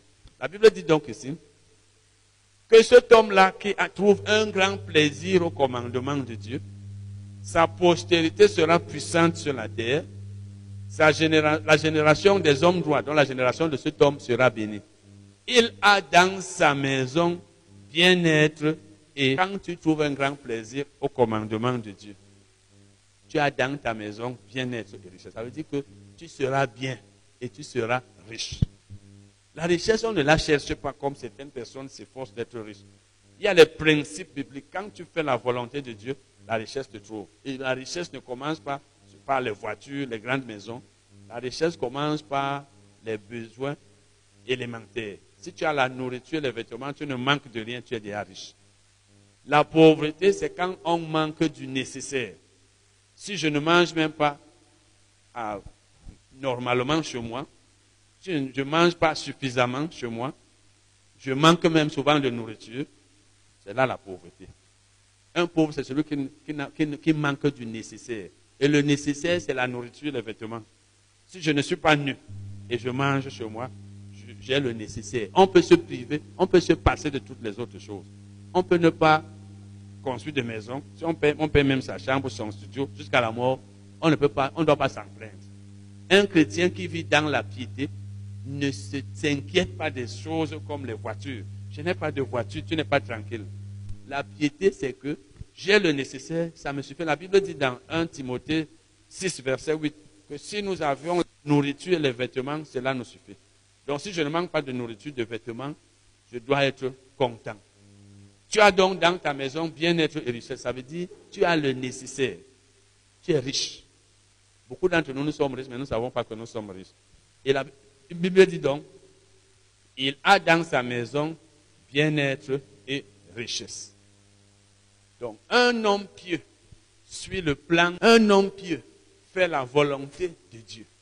Nous avons eu un séminaire il y a des années sur suivre le plan de Dieu. Tu ne peux pas suivre le plan de Dieu si tu n'écoutes pas le Saint-Esprit. Et c'est un domaine très compliqué pour beaucoup d'entre nous. Nous aimons dire Dieu m'a dit. Mais très souvent, ce n'est pas Dieu qui nous a dit. Quand tu es chrétien et que tu ne sais pas reconnaître la voix du Saint-Esprit, Tu peux être dans l'erreur et tu ne sais pas. Et quand tu es né de nouveau, tu as le Saint-Esprit en toi. Tu ne peux pas suivre le plan de Dieu si tu ne sais pas quelle est la volonté de Dieu, si tu n'entends pas la voix. Par exemple, tu veux te... C'est normal, c'est la Bible qui le dit. Il faut que le Saint-Esprit te dise, voilà ton mari, voilà ta femme. Parce que tu peux épouser une personne qui n'est pas ta femme ou ton mari et tu rates ton mariage. et tu commences à avoir des problèmes. Tu veux travailler. C'est le Saint-Esprit qui doit te dire, travaille là-bas. Etc.. Tu veux être membre d'une assemblée. Nous avons même séminaire ici dans trois jours le chrétien et l'assemblée. C'est le Saint-Esprit qui doit te dire, deviens membre de telle assemblée. Parce que tu peux devenir membre d'une assemblée qui ne te servira à rien. C'est des choses qu'on ne nous enseigne pas beaucoup parce que l'on pense que, ah, moi je vais quand même à l'église. Aller à l'église, c'est bien. Mais qu'est-ce qu'on va t'enseigner là-bas? Chaque église a ses enseignements. Souvent, qui sont bibliques, d'autres qui ne sont pas bibliques. Chaque chrétien a ses problèmes et ses besoins. Tu peux aller à une église parce que c'est Dieu t'a réservé le travail. Quand tu vas trouver quelqu'un là-bas, il te dit, tu as besoin de travail, il te donne un emploi. Parce que Dieu savait, il t'a envoyé là-bas. Tu peux aller à une église ou à un ministère, quel que soit. Dieu savait que tu allais te marier. C'est là où tu allais trouver ton mari ou ta femme. C'est un peu comme ça. Il faut donc que le Saint-Esprit te conduise. Quand c'est lui qui te conduit quelque part, il y a de bonnes choses qui t'attendent là-bas. Tu ne peux pas être dans le plan de Dieu si tu es dans une église où tu ne devais pas être. Et beaucoup d'entre nous, sommes comme ça. on pense que l'église, c'est l'église. Il y a des églises qui ne peuvent pas t'enseigner certaines choses. Il y a des églises qui ne peuvent pas t'aider dans tel domaine. On prend ton argent. Quand tu es, tu, tu es donc conduit par le Saint-Esprit, lorsque tu parles, Dieu avait un plan pour toi. Parce que Dieu a un plan pour nous, il ne nous le révèle pas à l'avance. C'est quand on arrive quelque part qu'on comprend. Si le Saint-Esprit te conduit, il va te dire soutiens tel ministère. Tu peux soutenir un ministère et ta vie est transformée parce que tu as sémé dans une bonne terre. Tout ça, c'est le Saint-Esprit. Donc, il y a tellement. La pauvreté de beaucoup de chrétiens vient du fait que leur argent, ils investissent à n'importe où. Parce que tu vois seulement que, ah, comme il y a beaucoup d'entre nous qui sont appelés hommes de Dieu, quand tu le connais, ah, il faut penser à l'homme de Dieu. Ah, de Dieu, j'ai une offrande pour toi. Tu es même qu'il est homme de Dieu. Vous savez, le Saint-Esprit qui est en nous, nous parle si nous l'écoutons. Il y a beaucoup d'entre nous qu'on n'est même pas censé prendre votre argent. Aujourd'hui, le ministère est devenu de business. C'est que quand on veut avoir l'argent, il devient pasteur. Il gagne sa vie facilement. Il ne cherche même pas à, à faire des efforts. C'est pourquoi donc, quand tu es conduit par le Saint-Esprit, tu peux aller quelque part même. On manipule les gens pour qu'ils donnent l'argent. Le Saint-Esprit te dit ne donne pas. Et tu ne donnes pas. Parce qu'on peut semer dans une mauvaise terre, comme on peut semer dans une bonne terre. Vous rappelez-vous la parabole de, du semeur Qu'est-ce que Jésus a dit? Il y avait quatre terres, trois qui étaient mauvaises. Et vous savez, la semence, c'est la parole. Et la semence, c'est aussi les biens matériels. Si vous lisez 2 Corinthiens 9, versets 6, 7 et suivant, la semence, c'est la parole. Pardon, c'est les biens matériels. Il dit, celui qui sème peu moissonnera peu. La semence, c'est aussi la parole. Euh, Marc 4, 14. Il dit le semeur sème la parole. Dans trois terres, dans trois terres, il y avait, ça n'a rien produit. C'était de mauvaises terres. La bonne terre, la quatrième, a rapporté 30 pour 1. Donc tu mets un grain d'arachide, tu moissonnes 30. D'autres, 60 pour 1. D'autres, 100 pour 1. Quand c'est la bonne terre, tu moissonnes. Quand tu investis ton argent dans la vie de, bonnes personnes, peut-être des frères en Christ que Dieu t'a demandé de soutenir, ça va te rapporter. Tu ne donnes pas pour recevoir. Quand tu donnes dans une bonne église, dans un bon ministère, à un bon homme de Dieu, etc., que c'est Dieu qui t'a envoyé, et surtout s'il te nourrit, tu, tu, vas voir la moisson et les récompenses. Donc tout ça dépend du Saint-Esprit. Et tu ne peux donc pas la volonté de Dieu si tu n'écoutes pas la voix du Saint-Esprit. Donc je vous encourage à vous efforcer à travailler pour que quand le Saint-Esprit te parle, tu sais. Parce que nous, les pentecôtistes, surtout, on aime trop dire. Le Saint-Esprit m'a dit que hein, Dieu vient de me dire que, alors que ce n'est pas Dieu. Nous allons lire Ésaïe 1, verset. Ésaïe 1, verset. Si vous avez de la bonne volonté et si vous êtes docile, docile veut dire obéissant, vous mangerez les meilleures productions du pays. Si tu as la bonne volonté et si tu es obéissant. tu mangeras les bonnes productions du pays. Dieu disait ça à Israël. Comme pour dire que quand tu obéis à Dieu, ça fait partie des conditions qu'il faut remplir pour que tu sois bien. L'obéissance à Dieu apporte de nombreuses bénédictions. On a déjà vu ça ici plusieurs fois. Vous lisez Deutéronome 28, verset 1 à 14. Deutéronome 28, verset 1 à 14. Vous verrez que Dieu a dit, si tu écoutes la voix de l'Éternel, ton Dieu, tu gardes ses commandements, tu les mets en pratique. Voici les bénédictions qui se répandront sur toi et qui seront ton partage. Deutéronome 28, verset 1 à 14. Vous voyez donc que les bénédictions te suivent quand tu es obéissant. L'obéissance à Dieu apporte les bénédictions automatiquement. Quand tu obéis à Dieu, tu ne t'efforces pas pour avoir les biens matériels. Quel que soit ton poste, quel que soit le travail que tu fais. Tu es commerçant, applique les principes du commerce. Sois par exemple honnête, etc. etc. Si c'est Dieu qui t'a demandé de faire ça. Tu es pasteur, fais bien ton travail pastoral. Tu ne vas pas chercher l'argent. Les gens qui prêchent la parole de Dieu dans le monde, qui sont les vrais, ils ne cherchent pas l'argent. Ce sont les gens qui te cherchent pour te dire, voici l'argent. Je veux soutenir ton ministère, je veux te donner de l'argent. Donc quand tu es fidèle à Dieu, tu es obéissant, tu fais la volonté de Dieu dans ton domaine, même dans ton foyer, tu es une bonne épouse, Dieu va faire des choses dans ta vie. Tu dois connaître la parole de Dieu sur le mariage. Une bonne épouse doit savoir qu'est-ce que la Bible enseigne sur le mariage. Un bon mari doit savoir qu'est-ce que la Bible enseigne sur le mariage. Un employé doit savoir qu'est-ce qu'un serviteur doit faire là où il travaille. Un homme qui presse la parole doit savoir qu'est-ce que la Bible enseigne sur le ministère, sur le, ministère de la parole. Par exemple, tu es pasteur. Tu n'as pas besoin d'appeler les gens. Tu m'as oublié. C'est pas que je suis ton pasteur. Hein? Tu n'as pas besoin de manipuler les gens, comme nous sommes en fin d'année. Il y a toutes sortes de programmes maintenant. Moi, je sais, je ne suis pas, mais je sais. Les actions de grâce, c'est sûr que vous, faites déjà ça dans vos églises. On paye d'argent à Dieu pour le remercier. Vous avez déjà vu ça où? Les actions de grâce, les fêtes de récolte, les fêtes de moisson, les programmes de restauration, les programmes de récupération, de rattrapage, de remplacement, etc. Tout ça de prophétie, tout ça, vous allez entendre ça en fin d'année. Tout ça pour avoir l'argent. Tu n'as pas besoin de créer les programmes. Il y en a qui font tout ça pour que l'argent entre beaucoup. Souviens-toi de ce que Dieu t'a fait toute l'année. Viens s'aimer. Viens faire quelque chose. Dieu va te restaurer. si tu es un bon pasteur, tu fais ton travail chaque jour comme tu dois le faire. C'est l'argent qui te cherche. Donc, sois fidèle partout où Dieu t'a mis. Et c'est la fidélité qui apporte la promotion. Quand tu es fidèle dans la façon d'utiliser l'argent, tu auras plus d'argent. Tu, tu, es fidèle à ton poste, tu seras élevé à un poste plus, à un autre poste. Psaume 127, verset 1. Psaume 127, verset 1. Si l'Éternel ne bâtit la maison, ceux qui la bâtissent travaillent. C'est le verset. Et maintenant, si l'Éternel ne garde la ville, celui qui la garde veille en vain. Donc, qu'est-ce que ça veut dire? Ne fais pas une chose sans que Dieu soit avec toi. Tout ce que tu fais, si Dieu n'est pas avec toi, tu fais ça pour rien. Tu n'auras pas de bons résultats. C'est pourquoi, avant que tu exerces une activité, assure-toi que c'est Dieu qui veut que tu exerces cela. Avant que tu te maries, assure-toi que c'est Dieu qui t'a dit d'épouser telle femme ou tel homme.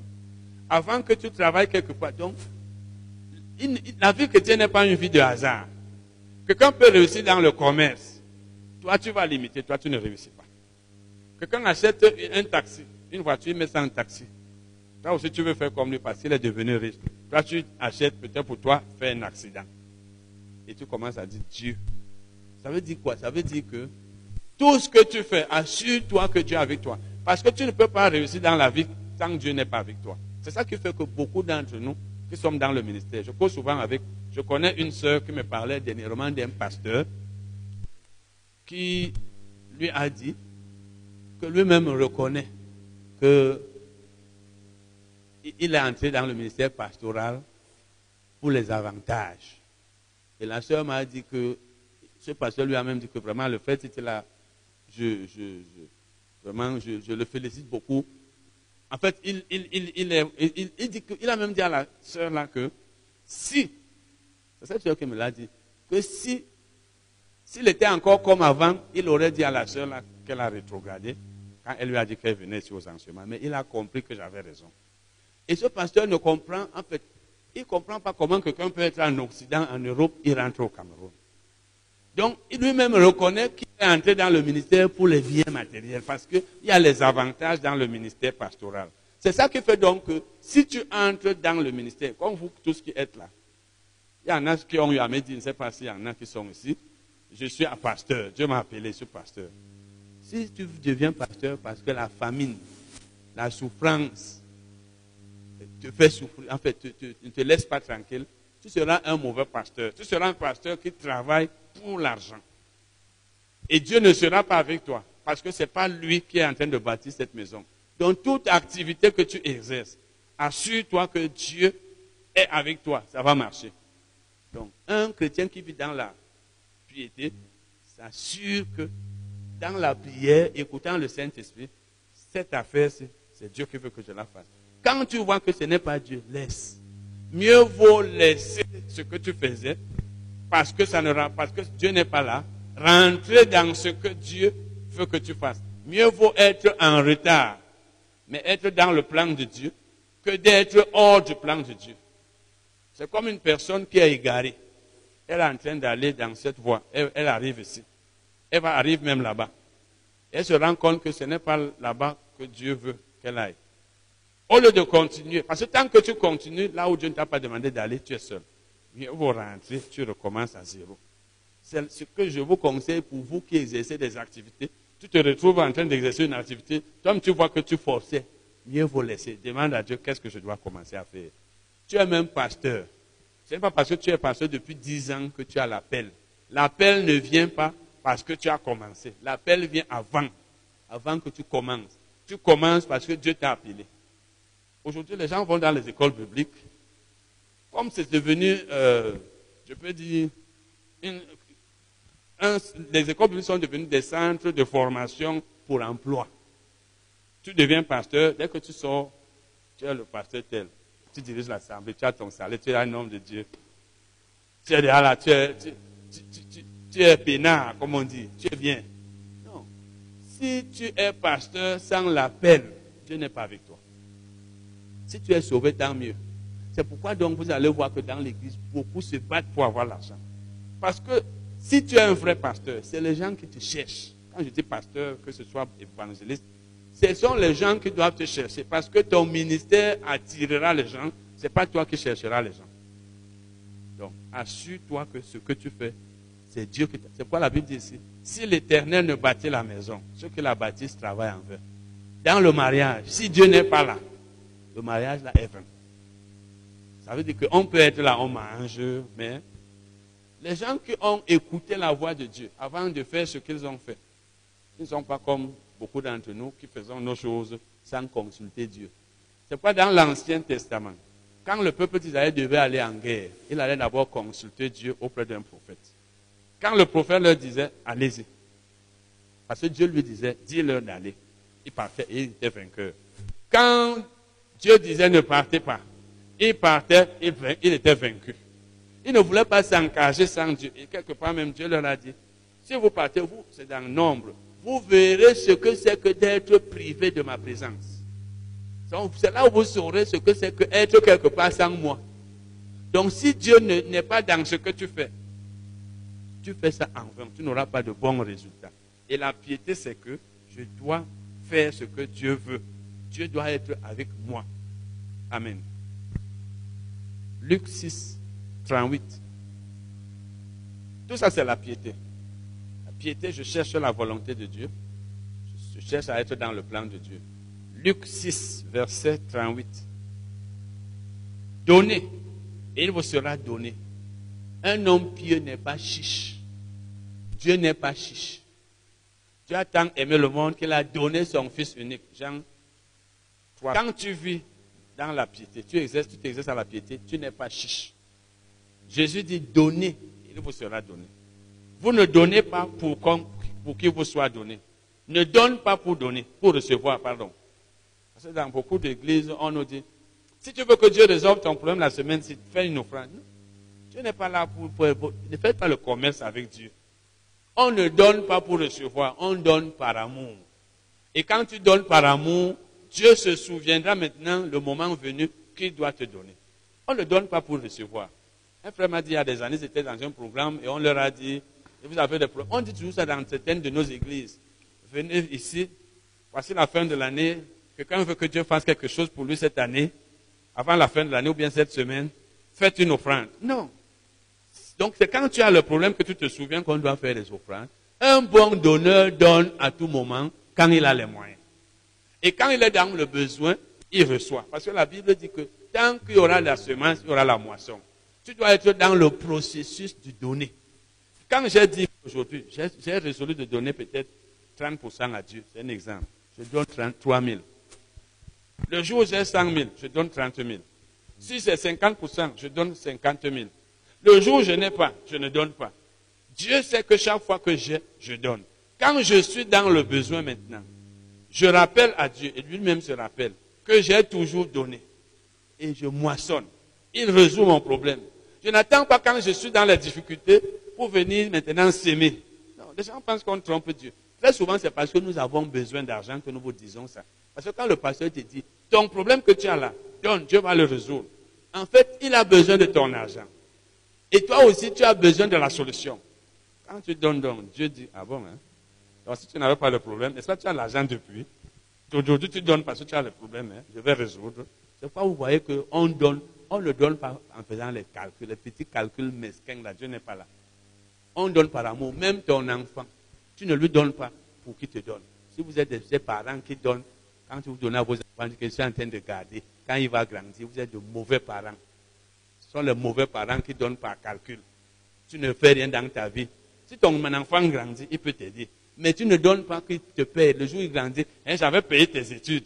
donc tu payais pour qu'il pour rende ça. Tu donnes à ta femme quelque chose parce que tu la calcules. Hein, les femmes. Tu donnes la nourriture à ton mari ou bien quelque chose qu'il aime pour que demain tu lui dises que j'ai besoin des chaussures là. Hein. J'ai besoin de, de, de, l'aide de toilette là. Eh, chérie, tu peux.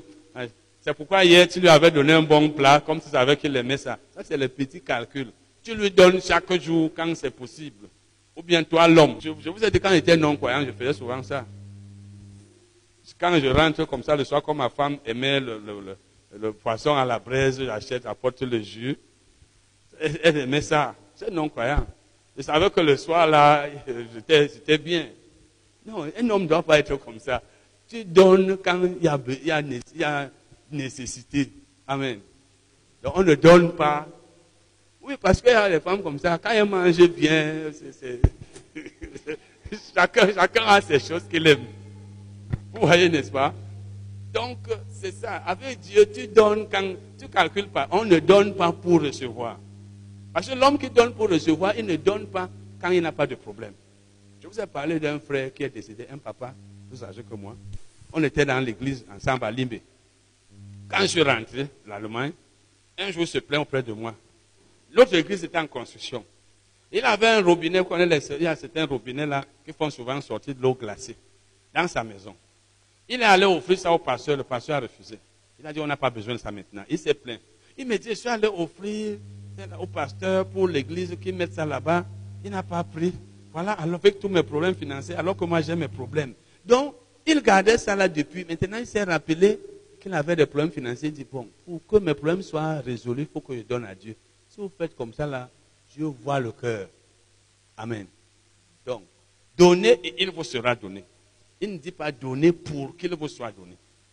Il vous sera donné quand vous avez donné avec amour. Même à un frère, ne donne pas par calcul. Comme tu sais que tu auras un problème un jour, il va te. C'est dans le monde qu'on donne à celui de qui on attend quelque chose, de qui on peut recevoir. C'est pourquoi les gens ne donnent pas à ceux qui n'ont pas. Parce qu'il se dit, s'il lui donne, moi j'aurai un problème un jour, il va m'aider. C'est tu es un mauvais donneur. Ça, c'est le calcul mesquin. Donnez et il vous sera donné.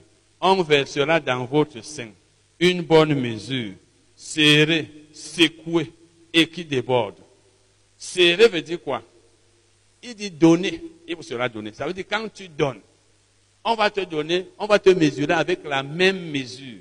Si tu as donné, par exemple, un, un, un, verre d'arachide, c'est un exemple. On va te donner en retour un verre d'arachide. Mais on va serrer. En anglais, c'est press down. Donc, on va appuyer. On va secouer pour qu'il y ait plus d'espace. Et on va mettre pour que ça déborde. Ça veut dire, ce que tu donnes, ce n'est pas ce que tu reçois. Quand tu donnes, Dieu te donne plus que ce que tu as donné. C'est pourquoi Jésus a parlé de la semence. Ça donne 30 pour 1, 60 pour 1, 100 pour 1. Si vous lisez 2 Corinthiens 9, verset 7 et suivant, vous allez voir que Paul a dit que, que chacun donne comme il a résolu en son cœur, sans tristesse ni contrainte, car Dieu aime celui qui donne avec joie. Et Dieu peut vous combler de toutes sortes de grâces, afin que, ayant toujours de quoi pouvoir tous vos besoins, vous en ayez aussi pour, toute bonne œuvre. Il dit, celui qui donne la semence, fournit la semence au semeur, vous fournira et vous multipliera la semence. Quand tu donnes, c'est comme l'arachide que tu sèmes. Tu sèmes deux graines d'arachide. Tu ne vas pas moissonner deux, c'est pas ça. Hein? Tu vas moissonner peut-être dix, plus même. Et si tu moissonnes dix maintenant, ça va te donner la possibilité de s'aimer plus de deux. Tu ne vas plus semer deux parce que avant tu n'avais que deux graines. Maintenant, dans 10, peut-être tu vas semer 4. Et si 2 t'ont donné 10, ça veut dire fois 5, 4 vont te donner 20. Et si tu sèmes 6, 6 vont te donner 30. Ça veut dire que plus tu sèmes, plus tu moissonnes, et plus tu vas s'aimer, et c'est comme ça que tu deviens riche. Donc, quand tu es dans le processus du donner, c'est comme ça. Ce que tu donnes, ce n'est pas ce que tu reçois. Quand tu as respecté les principes, Dieu te donne toujours plus. C'est pourquoi vous allez voir certaines personnes très riches parce qu'elles donnent. Et la vie du chrétien, c'est une vie de don. Jésus a donné sa vie. Dieu a donné Jésus. La Bible dit que Dieu prouve son amour envers nous en ce que lorsque nous étions encore des pécheurs, qui s'est mort pour nous. Romains 5, verset 8. Il a donné son Fils unique. Jésus a donné sa vie. 1 Jean 3, verset 16 et suivant. Il a donné la vie qu'il a pour notre bien. Dieu a donné son fils unique. Abraham a donné son fils unique, Isaac. Quand tu donnes, tu ne fais pas les petits calculs. Quand moi je vais donner là maintenant, moi-même j'ai mes problèmes. Ah, tu donnes peut-être la somme d'argent qui ne te vaut rien. Ça veut dire que même si tu donnes ça, tu ne ressens pas. Tu t'assures d'abord que tu as tout. Après, ce qui reste là, le superflu, ça, ce n'est pas un bon donneur qui fait ça. Donc, dans le don, dois donner par amour, pas par calcul. Mais je vous ai dit ici que quand on dit donne ton Isaac, y a des gens qui sont très forts. On te dit donne ton Isaac. Donc tout ce que toi tu as donné, comme Abraham a donné, tout ce qu'il avait, son seul fils. C'est Dieu qui lui a dit. C'est Dieu qui doit te dire donne tout ton argent. C'est Dieu qui doit te dire donne tous tes biens à telle personne. Ou bien donne telle somme ce n'est pas le pasteur. Parce que les gens qui prêchent sont très forts pour ça. On te dit, donne ton Isaac. Donnez tout ce que vous avez là. Vous allez voir ce que le Seigneur va faire pour vous. Pensez à Abraham. Abraham a donné son fils unique. C'est Dieu qui lui a dit. C'est Dieu qui donnait la rémunération après. Si c'est Dieu qui te dit, mais si c'est un pasteur qui te dit, tu sais, donne-moi tout ton argent, tu vas voir ce que Dieu a fait. Ne donne pas, c'est un malhonnête. Amen. Donc, c'est ça la piété. On va voir le reste la semaine